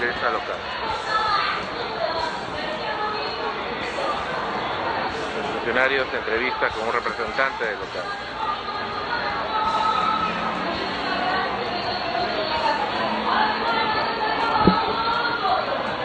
¿A qué hora de la noche es, Sandro? Fue a las 20 horas, por favor. Pero ya el automóvil estaba desde la tarde haciendo ese ruido de manera continua y en determinado momento sonaba la alarma completa, ¿no? Y lo peor de todo es de que no solamente en la tarde y parte de la noche, sino que muchas veces se queda durante toda la noche. Lo he escuchado otra vez. Ajá. Durante toda la noche sonando. Y hay personas, pues, ¿no? En este caso que cuyas habitaciones están justamente con las ventanas expuestas hacia la calle y no pueden dormir porque simplemente tienen el ruido fastidioso durante toda la noche. Hay gente que sí descansa rápido, pero hay gente que, como todos sabemos, que tiene el sueño frágil y que igual tiene que levantarse temprano a trabajar, y el ruido está ahí permanentemente y les causa no solamente la molestia de no poder descansar, sino además alteraciones nerviosas porque se sienten, pues, inquietos e impotentes de no poder silenciar ese ruido molesto, porque simplemente a la persona que lo provoca no le da la gana de hacerlo, ¿no? Porque puede hacerlo cuando se le ha advertido con policía, por ejemplo, ahí sí mágicamente lo puede apagar. Ahora, no es tampoco de que deje el auto ahí con la alarma y se va y para seguridad, porque tiene una persona que custodia el auto, lo está mirando mientras suena, ¿no? Entonces, ¿cuál es la lógica? Ahí ya salió el señor Centella, ¿verdad? Ha tomado debida nota, no sé de qué, dentro del local, y se dispone a apreciar el vehículo. Sigue siendo lenta la respuesta de la municipalidad. ¿Qué le han dicho respecto al vehículo? El vehículo no se encuentra salido, pero van a tratar de ubicarlo. No, pero él está ahí hace un momento entrado. BQC 984. Ahí está sonando nuevamente. Está dejando constancia ante las cámaras de que el vehículo está cometiendo la infracción. Oye, ahora está sonando. Y ahora suena. Claro, sí. Impunemente. Durante toda la noche. Oye, no, disculpe. El caballero que... Pero mira. La llave del vehículo. Ajá. Acá hay un sujeto que tiene la llave del vehículo. La alarma. ¿Está usted apreciando eso? ¿Ha dejado constancia? O sea, la hace sonar este maniático. Está tomando debida nota el señor Centella. Va a traer al encargado. ¿Perdón? Y si el vehículo sigue sonando. Y ya se demostró que el señor es el que tiene la llave. Yo lo que estoy haciendo en mi trabajo, y tengo que traer a la persona encargada para que ponga la multa respectiva. Ah, va a traer un fiscalizador. Dice que va a traer un fiscalizador. ¿Va a regresar, señor? Sí. ¿En cuánto rato estará por acá? No, señor, como se ubica el fiscalizador. No sé. ¿Pero va a volver? Correcto. ¿Usted es el señor? Derecho Centella. Centella, muy bien, gracias. Centella, no se nos va a olvidar su nombre, el señor Centella, que actúa como una centella. Bueno, vamos a ver qué tal resultado fue el que dio. Según Ana Rosa, dice que hubo una intervención luego. Acá seguimos apreciando el ruido impune de este vehículo.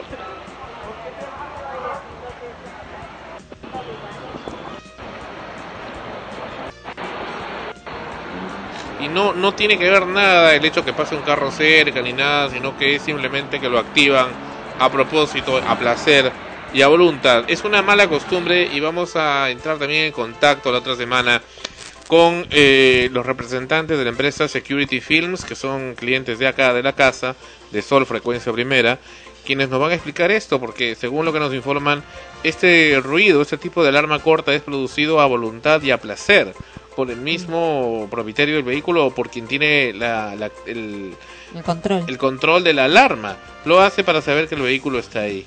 Sí, pero si tienes a una persona además cuidándolo, o sea, ¿qué sentido tienes que ¿pero qué puedes esperar para saber si el auto está ahí? De un cerebro, pues, que no que no, ni siquiera pues está completo, ¿no? Ni siquiera puede razonar adecuadamente, actúan a lo más simple, no importa que frieguen a otros, ¿no? O sea, se ríen esa gente. Claro, eso vamos nuevamente a la falta de respeto hacia los demás, ¿no? Porque está bien, es tu auto y tienes derecho a cuidarlo, a que no te lo vayan a robar, a tener la seguridad del caso.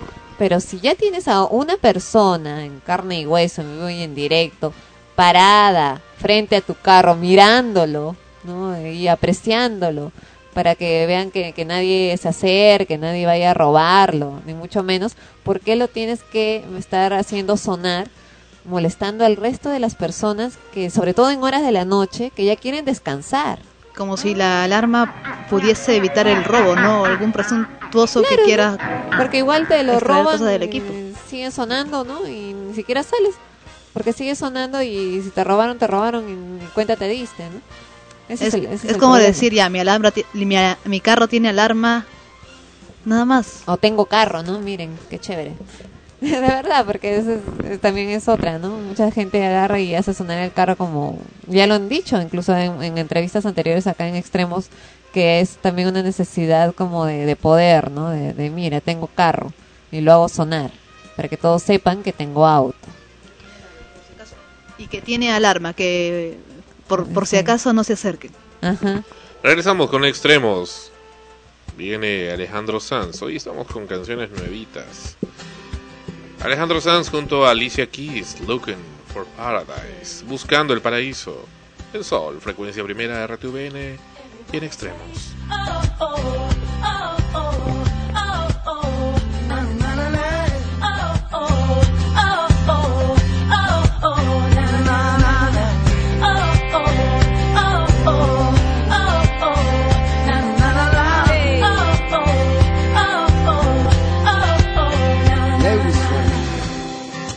Driving in a fast car, trying to get somewhere. Don't know where I'm going, but I gotta get there. Dices me siento perdido, inquieto, solo y confundido. Entonces me ato a las estrellas, y al mundo entero le doy vuelta. I'm singing for somebody like you, sorta like me, baby. Yo canto para alguien como tú. La oreja negra. Oh, oh, oh, oh, oh, oh. Na, na, na, na.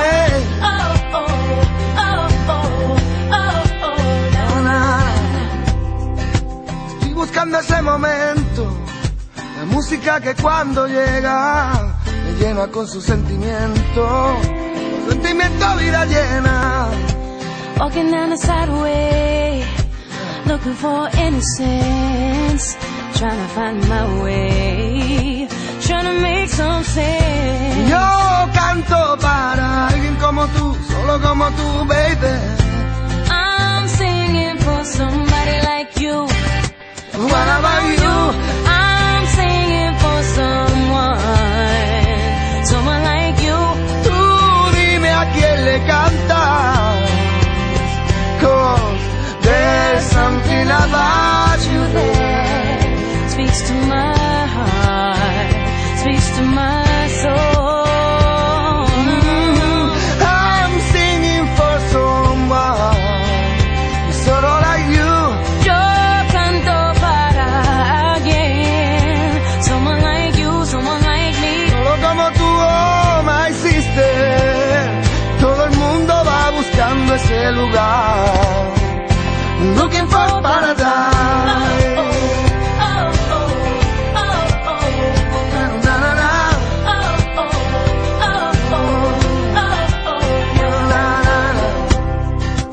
Ese corazón herido, la música le da sentido. Le damos con la voz tus alas, le damos a tus pies camino. Oh, does anybody out there feel like I feel?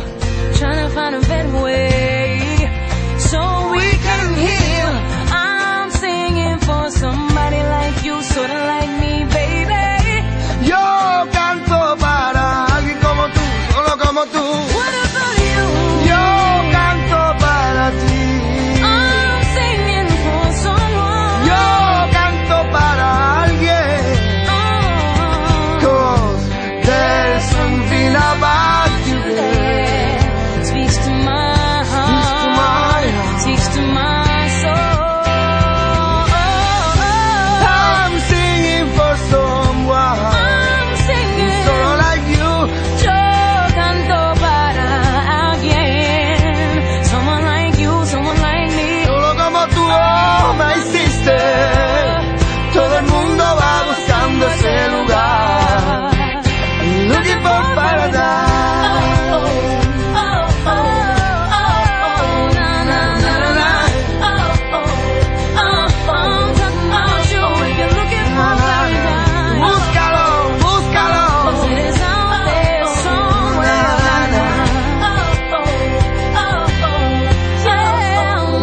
for paradise.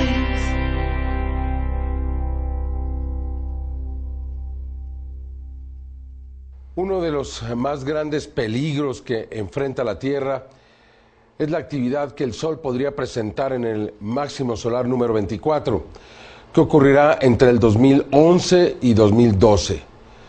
Es necesario que las autoridades preparen a la población ante esta eventualidad. El Sol ha reiniciado ya a partir de enero del 2010 una actividad muy intensa. Si esta continúa, tenemos que estar preparados. Fernando Correa. En el reporte del clima espacial, el Sol inició el año del 2010 con los primeros grupos de manchas solares significativos y explosiones poderosas. De continuar con esta actividad solar, es muy posible que en el 2010 ocurra una temporada de huracanes muy intensa, tal como ocurrió en el 2005. Aproximadamente cada 11 años ocurre el máximo del ciclo de actividad solar. En la superficie del astro rey se cuentan más de 100 manchas solares. Las manchas son el mecanismo por el que el Sol libera energía que se va al espacio. Cuando el Sol está a la mitad de este ciclo, es decir, en el periodo de mínima actividad, se cuentan solo entre 10 y 20 manchas. El último máximo solar ocurrió en el año 2000 en el ciclo 23, y se pronostica que el próximo máximo solar del ciclo 24 ocurrirá en el año 2012. No obstante, el Sol no debe ser considerado como una constante. Cuando se suponía que el astro rey estaría en mínima actividad en el 2005, el Sol inició el año con una intensa actividad, reflejada en el número de manchas solares en su superficie, en lo que fue el preámbulo de una intensa actividad solar que permaneció durante el 2005. El 1 de enero de ese año se contaron hasta 60 manchas en la superficie del Sol, hasta 3 veces más de lo que marcan las estadísticas. Una de ellas, la número 715, generó una poderosa explosión de categoría extrema, que alcanzó a la Tierra aportando mayor cantidad de energía, calentando la atmósfera, los océanos y los continentes.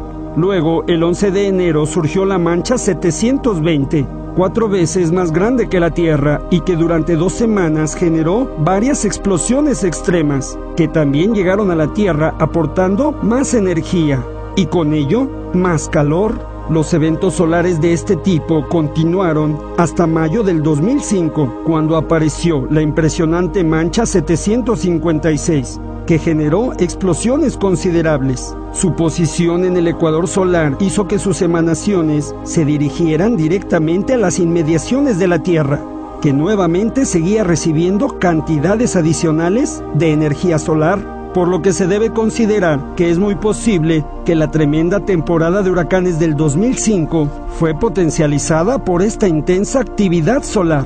Tenemos el recuerdo de los meteoros como Katrina y Vilma, que encontraron mares más cálidos y así crecieron, rompiendo récords anteriores. En diciembre del 2006 ocurrieron las últimas explosiones solares importantes del ciclo 23 y en el 2007 el número de manchas disminuyó prácticamente hasta promediar 0 manchas. Se visualizó una temporada de huracanes moderada y así ocurrió en el 2007.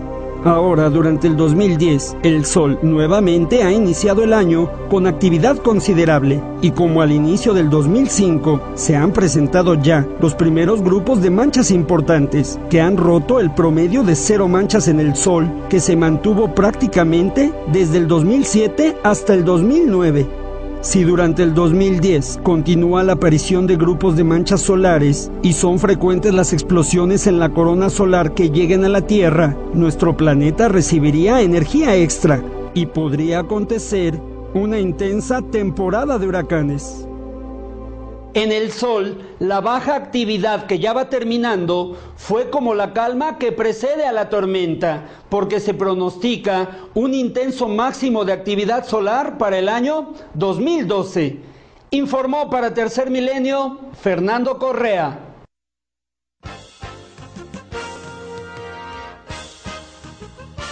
Así que las manchas solares estaban atrás del tema de estas catástrofes como son los huracanes, como Katrina, por ejemplo, que tuvo pues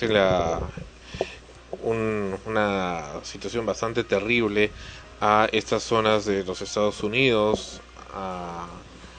¿Qué zona era? ¿Era Luisiana? No era Luisiana, ¿verdad? Era... ¿Perdón? No sé, ¿sobre Florida?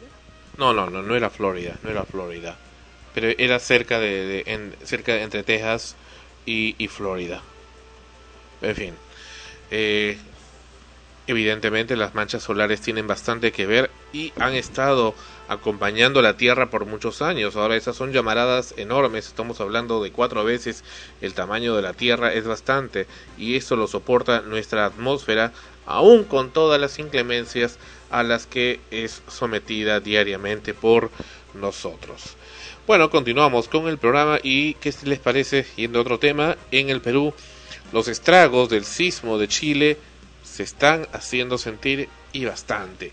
En Chile, las réplicas del terremoto que ocurrió y asoló este país hace más de una semana se han seguido sintiendo, llegando inclusive hasta grado 6 o un poco más en diferentes zonas, tanto del norte como del centro como del sur de Chile.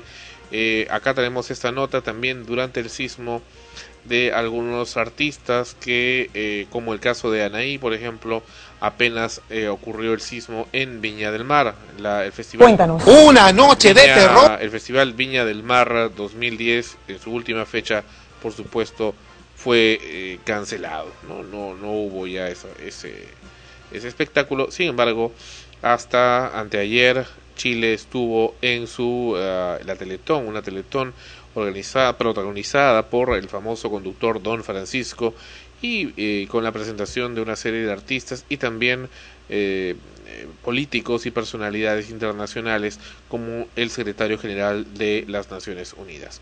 Pues bien, esto fue lo que pasó durante pocos minutos después del sismo en Viña del Mar. Es el lobby del Hotel Miramar, segundos después del terremoto más grande de la historia de Chile.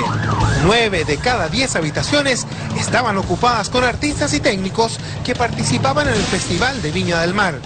Aquí también estaba hospedada la cantante Anaí, y como era lógico, su nerviosismo y temor se veía a flor de piel.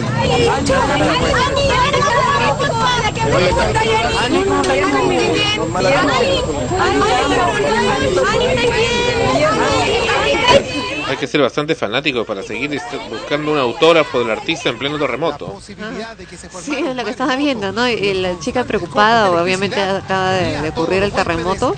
Y decía que es esa mano atrás y era una fanática pidiendo un autógrafo. ¿Quién va a estar pensando en firmar un autógrafo en esos momentos? Se habían olvidado de sus familias, porque eran chilenos. Así es, que hacían ahí, imagínate. En un show de la televisión chilena. No, estaban desde antes.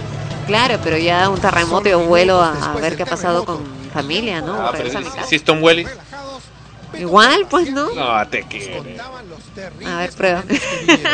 Llévame, pues, con Tom Mullen, a ver. Tengo entendido que fue una experiencia así como muy fuerte para ti. Claro que sí, yo lo que les puedo decir es que les mando un beso muy grande, que estoy rezando por todas las personas que desgraciadamente perdieron la vida, que esto es algo muy fuerte, pero que tenemos que salir adelante. Bueno, lo que pasó acá en Lima es que el lunes pasado, hace una semana, luego del programa, Pucusana es un balneario con botes pesqueros donde se dedican a los pobladores a la pesca artesanal, tuvo una situación muy particular, porque esta es como una bahía cerrada, muy pequeña, donde entran los botes. Se convirtió en una especie de lavadora. Las aguas comenzaron a moverse en forma de espiral dentro de esta pequeña zona, y se ignora las razones, y alarmó mucho a los pobladores, a la gente que estaba ahí, y por supuesto a las personas que tenían sus embarcaciones en el lugar. Ahora, caso aparte es lo ocurrido con este conductor de un tico. Esto ha ocurrido en Barranco, pero antes de eso tenemos acá lo ocurrido en Pucusana en la semana pasada. Esa es Pucusana. No sé si son las imágenes que corresponden. Hay otras imágenes, me parece, donde el agua estaba bastante movida.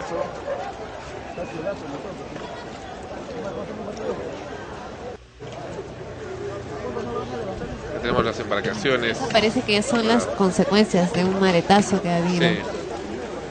Las embarcaciones evidentemente están arrinconadas, han sido empujadas, ¿no? por el maretazo. Sí. Se han dañado algunas. La gente está observando. Ya están ya calmadas las aguas, ¿no? Pero antes de ello ha habido un maretazo. Bueno, lo que hablábamos de un tico, acá vamos con la nota respecto al famoso tico en Barranco, que una extraña ola de gran tamaño se lo llevó. Se lo llevó y era una pareja que estaba teniendo relaciones sexuales. Ahí está el tico nadando en el agua. Enterrado por la arena hasta en 50 centímetros y las olas que lo golpeaban una y otra vez, es como quedó este autotico blanco en medio de la orilla de la playa Las Sombrillas en Barranco. Su conductor, en aparente estado de ebriedad, se acercó más de lo debido. Según testigos, fue cerca de la 1 de la mañana que algunos bañistas alertaron a la policía. Pese a que el autotico se encontraba en el lugar desde las 6 de la tarde, la oscuridad ayudó a que pase por desapercibido.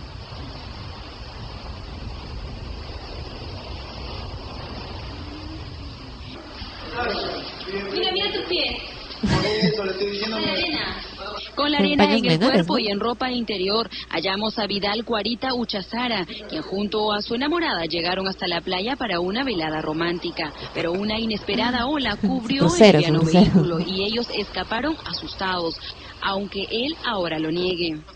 ¿Qué pasó? ¿Te acercaste más? No, yo le manejé su vehículo. Mira, señor. Apareció ahí. Una persona de ropa interior va a estar, sí. Lo va a estar manejando. Y estaba erecto. Por eso, pues, yo estoy rescatando el vehículo. Ah, no es mío. Es que tiene ropa interior en la playa. No, solo. De ella no se sabe nada, pero Vidal Cuarita, de 33 años, además de manejar en aparente estado de ebriedad, registra una papeleta del 26 de febrero por infringir las normas de tránsito. Es extraño esa ola, cómo es que llegó de gran tamaño, y esa es otra de las reacciones extrañas que está teniendo el mar, al menos acá en Lima y en diferentes puntos de la costa. Olas extrañas. Toda esta semana el mar ha estado en un proceso de retirada. Hemos presentado imágenes también de playas acá en Lima, de la Rosa Náutica, por ejemplo, el famoso restaurante de lujo que está a orillas del mar. Bueno, enclavado en el mar, ¿no? Y como estaba prácticamente sin agua abajo. Uno de sus principales atractivos es que estás en el restaurante cenando y tienes abajo de tus pies el mar, ¿no? Sí. Esta vez estaban sobre tierra, húmeda, pero tierra. Arena, ¿no? En este caso. Pero lo que estaba viendo en la noticia del tico no se especifica realmente si es que ha sido consecuencia de un maretazo, es decir, de algo muy anormal, porque indican, por otro lado, que el chofer se acercó demasiado a la orilla, estaba en estado de ebriedad. Habría que ver hasta dónde se había estacionado, ¿no? Porque normalmente en las noches, que es cuando hay más viento, las olas del mar se crecen, pues, ¿no? Se ponen más movidas y los maretazos son más fuertes, más grandes las olas. No tanto, ¿no? Como un maretazo que pueda cubrir o causar una desgracia, ¿no? Por eso la pregunta sería en dónde se había estacionado el tico, ¿no? Hasta dónde habría llegado, qué tan cerca a la orilla se había colocado. Porque a veces pasa, a mí me ha pasado que he ido a la playa, me he puesto mi toallita cerca al mar porque no quiero correr sobre la arena caliente, quiero llegar rapidito a la orilla y calculas, ¿no? Y acá está el mar. Y en una de esas viene y te lleva con todo y toalla. Y así pasa también, ¿no?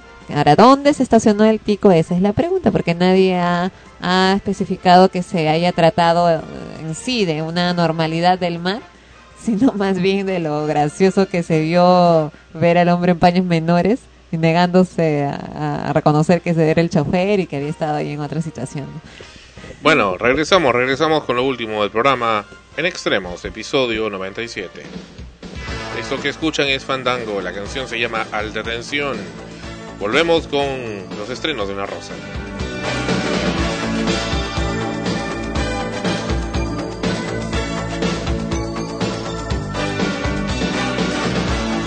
Con la violencia con que la piedra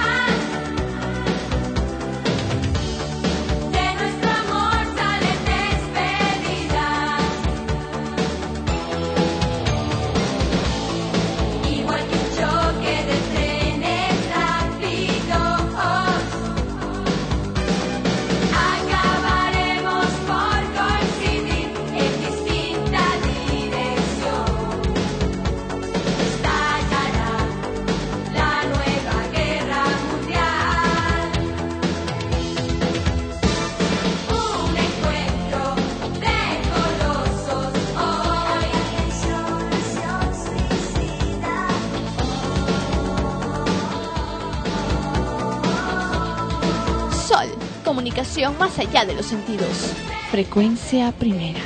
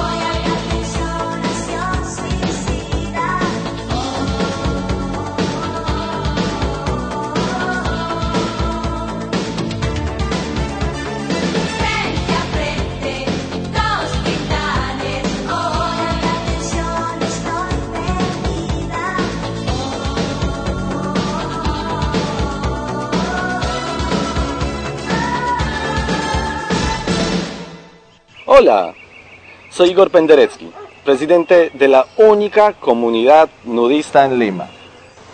Antes no podíamos salir a comprar nada, pero ahora Cotear nos cambió la vida. Podemos comprar y vender por internet. Coteamos nuestra ropa que ya no usamos y pude cotear mi cámara digital que tanto quería. Ahora tenemos una vida plena y no nos falta nada.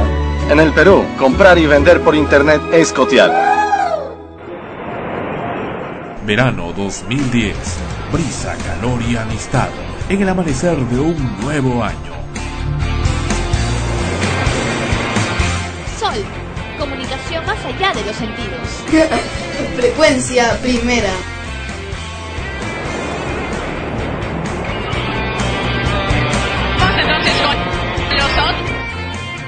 Latinoamericanos que han venido esta noche con una nominación son los de la Teta del Perú, Claudia Llosa, Magali Solier, su actriz.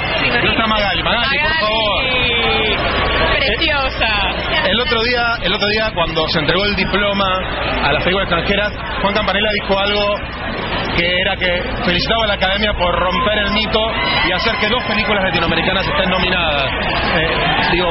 Es muy fuerte, además, teniendo en cuenta que esta es la primera nominación para el Perú. Así es, la verdad es que estamos todos muy contentos por una Academia que apuesta por películas, que a pesar de sus temas difíciles, tienen algo que decir y arriesgan y que dos películas latinoamericanas están juntas, habla de cómo el mundo está mirando hacia Latinoamérica, y eso es muy importante para nosotros, ¿no?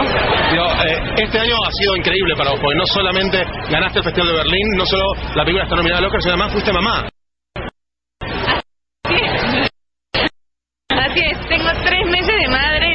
que tengo a mi bebé esperándome en el hotel. La verdad es que muy contenta de poder hacerlo todo. Creo que es un hecho de que las mujeres podemos hacerlo, así que nada, ánimos a aquellas directoras que creen que no se puede. Bueno, ahora nosotros estamos felices de tenerlos acá y espero que tengan la mejor de la suerte. Creo que es un año muy bueno para todos. Yes, muchísimas gracias igualmente. Rapidito, Magali, al final, ¿qué te pusiste? Que los periodistas peruanos estaban desesperados porque no les decían. He puesto esto, un vestido muy hermoso, muchas gracias. Estoy muy emocionada y feliz de estar aquí con todos. Felicito para el Perú. Felicito para el Perú. Yes. Gracias, Magali. Gracias, chicas. Que disfruten mucho. Que lo pasen muy bien. Adiós. Muy bien.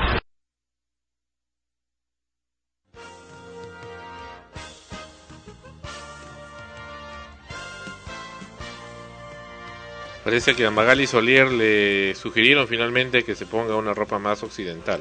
Claro, pero ¿viste el detalle? Tienen el cinto, la flor de papa. ¿La qué? ¿Cómo? La flor de papa, en el cinto, en el cinturón, ya. A la altura de la cadera. Ya. Tiene, porque no es tan, sí, más o menos a la cintura, una flor de papa plateada. Ya. Ajá. Un pequeño detalle. El entonces. Pequeño detalle peruano. Bueno, para no olvidar las claro. Costumbres.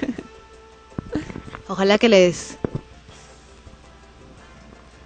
vaya bien, pues, ahora que logremos tener por primera vez el Oscar, ¿no? Ana Rosa con los estrenos. Tenemos estrenos en teatro, efectivamente, ya llega esta semana El Señor de las Moscas, de William Golding.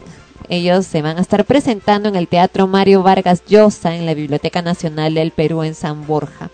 La temporada va hasta el 11 de abril, se estrena este 13 de marzo e irán todos los jueves, viernes, sábado y domingo a las 20 horas. También se estrenó ya Galileo, El Mensajero de las Estrellas. Y El Rey León. Sí, ahorita lo digo. En el Teatro de la Alianza Francesa. Ellos van a estar hasta el 18 de abril todos los sábados y domingos a las 16 horas. También tenemos Divina Pajarraca, que más bien ya está por concluir su temporada todavía en un par de semanas más en el Centro Cultural. En un par de semanas en el Centro Cultural Ricardo Palma. Ellos están los sábados y domingos a las 20 horas. Cocina y Zona de Servicio en el Teatro de la Plaza Isil de jueves a martes a las 20 horas. 2x1 en el Teatro Marzano de jueves a lunes a las 20 horas. Y la obra que termina su temporada esta semana, este 14, es Visitando al Señor Green en el Auditorio Igna de Miraflores. Ellos se están presentando sus 4 últimas funciones a partir de este jueves, viernes, sábado y domingo a las 20 horas la última función. Y efectivamente, como dijo Sandro, se ha estrenado El Rey León. Con la participación estelar de Alfonso Pagaza. Y de mi Pep. También menciona a mi Pep. Nos estamos presentando en el Teatro Mocha Graña de Barranco, en la avenida Sáenz Peña 107 Barranco, todos los sábados y domingos a las 16 horas. Esta es una obra con la producción del grupo de teatro Corbata y la dirección de Gabriel Marqui. Ya lo saben, vamos a estar todos los sábados y domingos a las 16 horas en el Teatro Mocha Graña de Barranco con El Rey León. ¿Y si viene de parte del programa hay un descuento o no? Por supuesto, tienen el 50% de descuento. Vaya. Ya lo saben, solamente tienen que decir que vienen del programa Extremos de Sol Frecuencia Primera. No, pues, pero que paguen entrada completa mejor, pues, ¿no? Bueno, mejor si pagan entrada completa. Claro, pues, para ver una buena obra. Aunque ya no sale el bebito, ¿no? Un bebito de verdad. Bebita. Ya no sale, ¿no? No, ya no. Están en esta temporada. Ya creció, ya no están bebitas. Bueno, ahora lo que tenemos es un próximo estreno. Días Contados, de Oscar Martínez. Esta obra se va a estrenar el 20 de marzo en el Teatro del Centro Cultural de la Pontificia Universidad Católica. Algunos días no son como los esperamos. Una madre vital y arrolladora al borde de la muerte, un hermano generosamente inflexible, un ex marido que irrumpe con las mejores noticias del mundo y una famosa escritora embarcada en el viaje más fulminante de su vida. Todos alguna vez tenemos los días contados. Ese es el argumento que nos trae la obra de Óscar Martínez. Y se presentan, como ya les mencioné, a partir del 20 de marzo en el Teatro del Centro Cultural de la Pontificia Universidad Católica de jueves a lunes a las 20 horas. Y en cine tenemos La Caja, Estamos en el año 1976. Norma Lewis, interpretado por Cameron Díaz, es profesora en un instituto privado y su marido, Arthur, el actor James Marsden, es ingeniero de la NASA. Son en todos los aspectos una pareja normal que lleva una vida normal en las afueras de la ciudad con su hijo Walter, de 9 años, hasta que un hombre misterioso con un rostro horrible llega con una sorpresa. También ha llegado hasta nuestra cartelera cinematográfica Los Abrazos Rotos, desde España. Un hombre escribe, vive y ama en la oscuridad. 14 años antes sufrió junto a Elena, interpretado por Penélope Cruz, la mujer de su vida, un brutal accidente de coche en la isla de Lanzarote que lo dejó ciego. Este hombre usa 2 nombres. Harry Kane, lúdico seudónimo bajo el que firma sus trabajos literarios, relatos y guiones, y Mateo Blanco, su nombre de pila real, con el que vive y firma las películas que dirige. El libro de los secretos, definida como un western en ciencia ficción, nos traslada a un futuro apocalíptico donde un guerrero solitario, el actor que interpreta este personaje es Denzel Washington, deberá vivir todo tipo de aventuras para traer a la sociedad el conocimiento que podría ser el origen de la salvación de la humanidad. Está bueno, está bueno. Ajá, y finalmente tenemos también el estreno acá en Lima, Perú, en los cines, de Alicia en el País de las Maravillas. Alicia ahora es una joven de 19 años. Asiste a una fiesta en una mansión victoriana donde descubre que está a punto de recibir una propuesta de matrimonio frente a un montón de gente estirada de la alta sociedad. Alicia entonces escapa corriendo tras un conejo blanco. Esta es la continuación, vendría a ser la continuación del cuento original de Alicia en el País de las Maravillas. Ahora Alicia tiene 19 años y no recuerda su primer viaje al País de las Maravillas, pero vuelve nuevamente a perseguir al conejo blanco y vuelve a caer en este mundo maravilloso del cual ahora va a tener que recibir mucha información por parte de sus amigos que le tratarán de refrescar la memoria para al mismo tiempo salvar y recuperar el trono de la Reina Blanca. ¿Y se acabó? Se acabó. Esos fueron los estrenos de esta semana, las obras de teatro que están en nuestras salas limeñas y las películas que se han estrenado. Y aquí los primeros ganadores de el Oscar. La fiesta, la 82ª edición de los premios Oscar. Los presentadores de esta noche, Alec Baldwin y Steve Martin.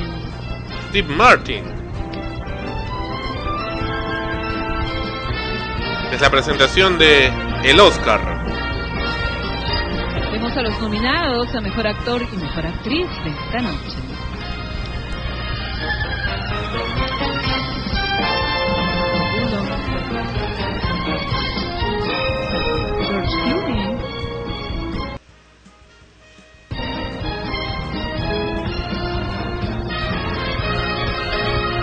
Están haciendo la presentación a Mejor Actor y Mejor Actriz.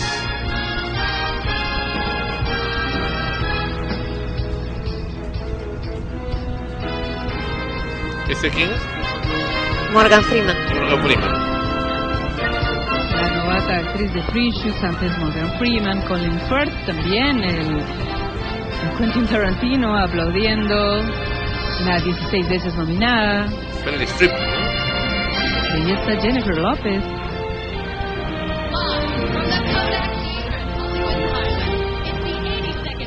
Es el 82º premios Oscar.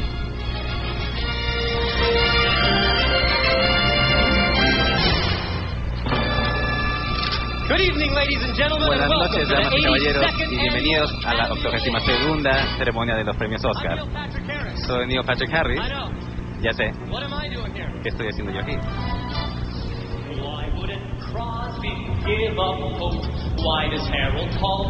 Está Neil Patrick Harris bailando y cantando.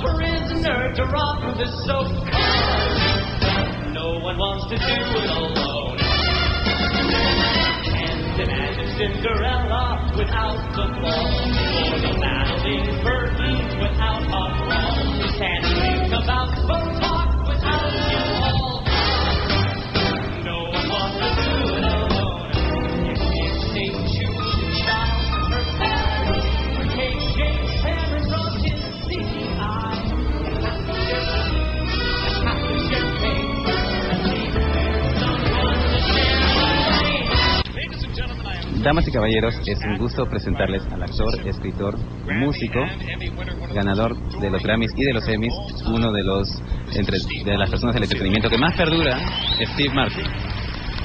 Gracias. Steve Martin se presentó. Y este es Alec Baldwin. Alec Baldwin.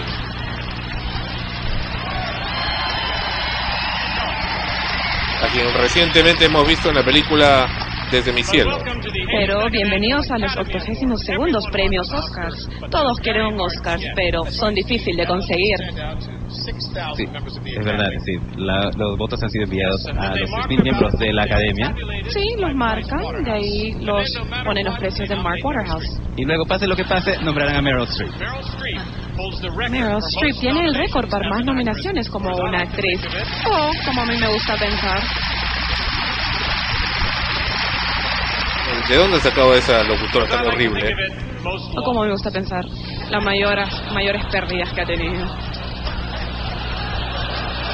Meryl Streep ahí se ríe de los comentarios que están haciendo en ese momento de ella. Pues bien, esa es las primeras partes de la ceremonia de la 82 entrega anual de los premios Oscar de la Academia en los Estados Unidos, en Los Ángeles, California. Gracias y hasta la próxima semana. Es así, nos vemos o nos escuchamos a la próxima semana con nuevos temas de extremos. Sí, antes de irme, una aclaración, pero Alec Baldwin no ha salido en la película Desde mi cielo. Sí. ¿Quién era? A ver. Era el personaje, el ¿cómo se llama esto? El psicópata. No, nada que ver. ¿Era? No. Acá tengo el reparto precisamente porque me quedé con dudas. Y él es a ver, por acá está. Las protagonistas son la familia Salmón, ¿no es cierto? Salmón. Ajá, Salmón, con Susie Salmón. Mark Wahlberg es el que hace el papel del padre. Rachel Weisz es la madre. Y Stanley Tucci. P de ratas. Además que también está nominado como mejor actor secundario. Stanley Tucci. Ajá. Allá. Perfecto. Hecha la aclaración de la tremenda roca que dije en el programa. Ana Rosa, tu despedida. No te despedí. Hasta la próxima semana. Esperamos encontrarnos nuevamente aquí en Extremos con el episodio número 98 y con muchas más novedades interesantes. Yeah. Y el señor Cam, que ya se ha retirado, ha dejado una orden para hipnotizar a todo el público para que vuelvan la próxima semana a sintonizarnos acá en el programa, en la Frecuencia Primera. Ya lo saben, la próxima semana escuchen Extremos. Y duérmanse ahora. Y vayan al teatro. No, duérmanse. A ver el reloj. Sigue escuchando solo Frecuencia Primera. Observa la luz. No puede porque es por radio. No hay luz. No, sí, en el blog. Ah, en el podcast. Gracias y hasta la próxima semana en Extremos.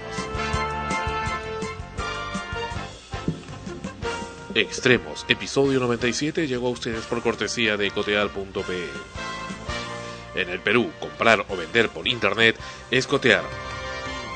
Este programa se retransmite en podcast en frecuenciaprimera.org/extremospodcast.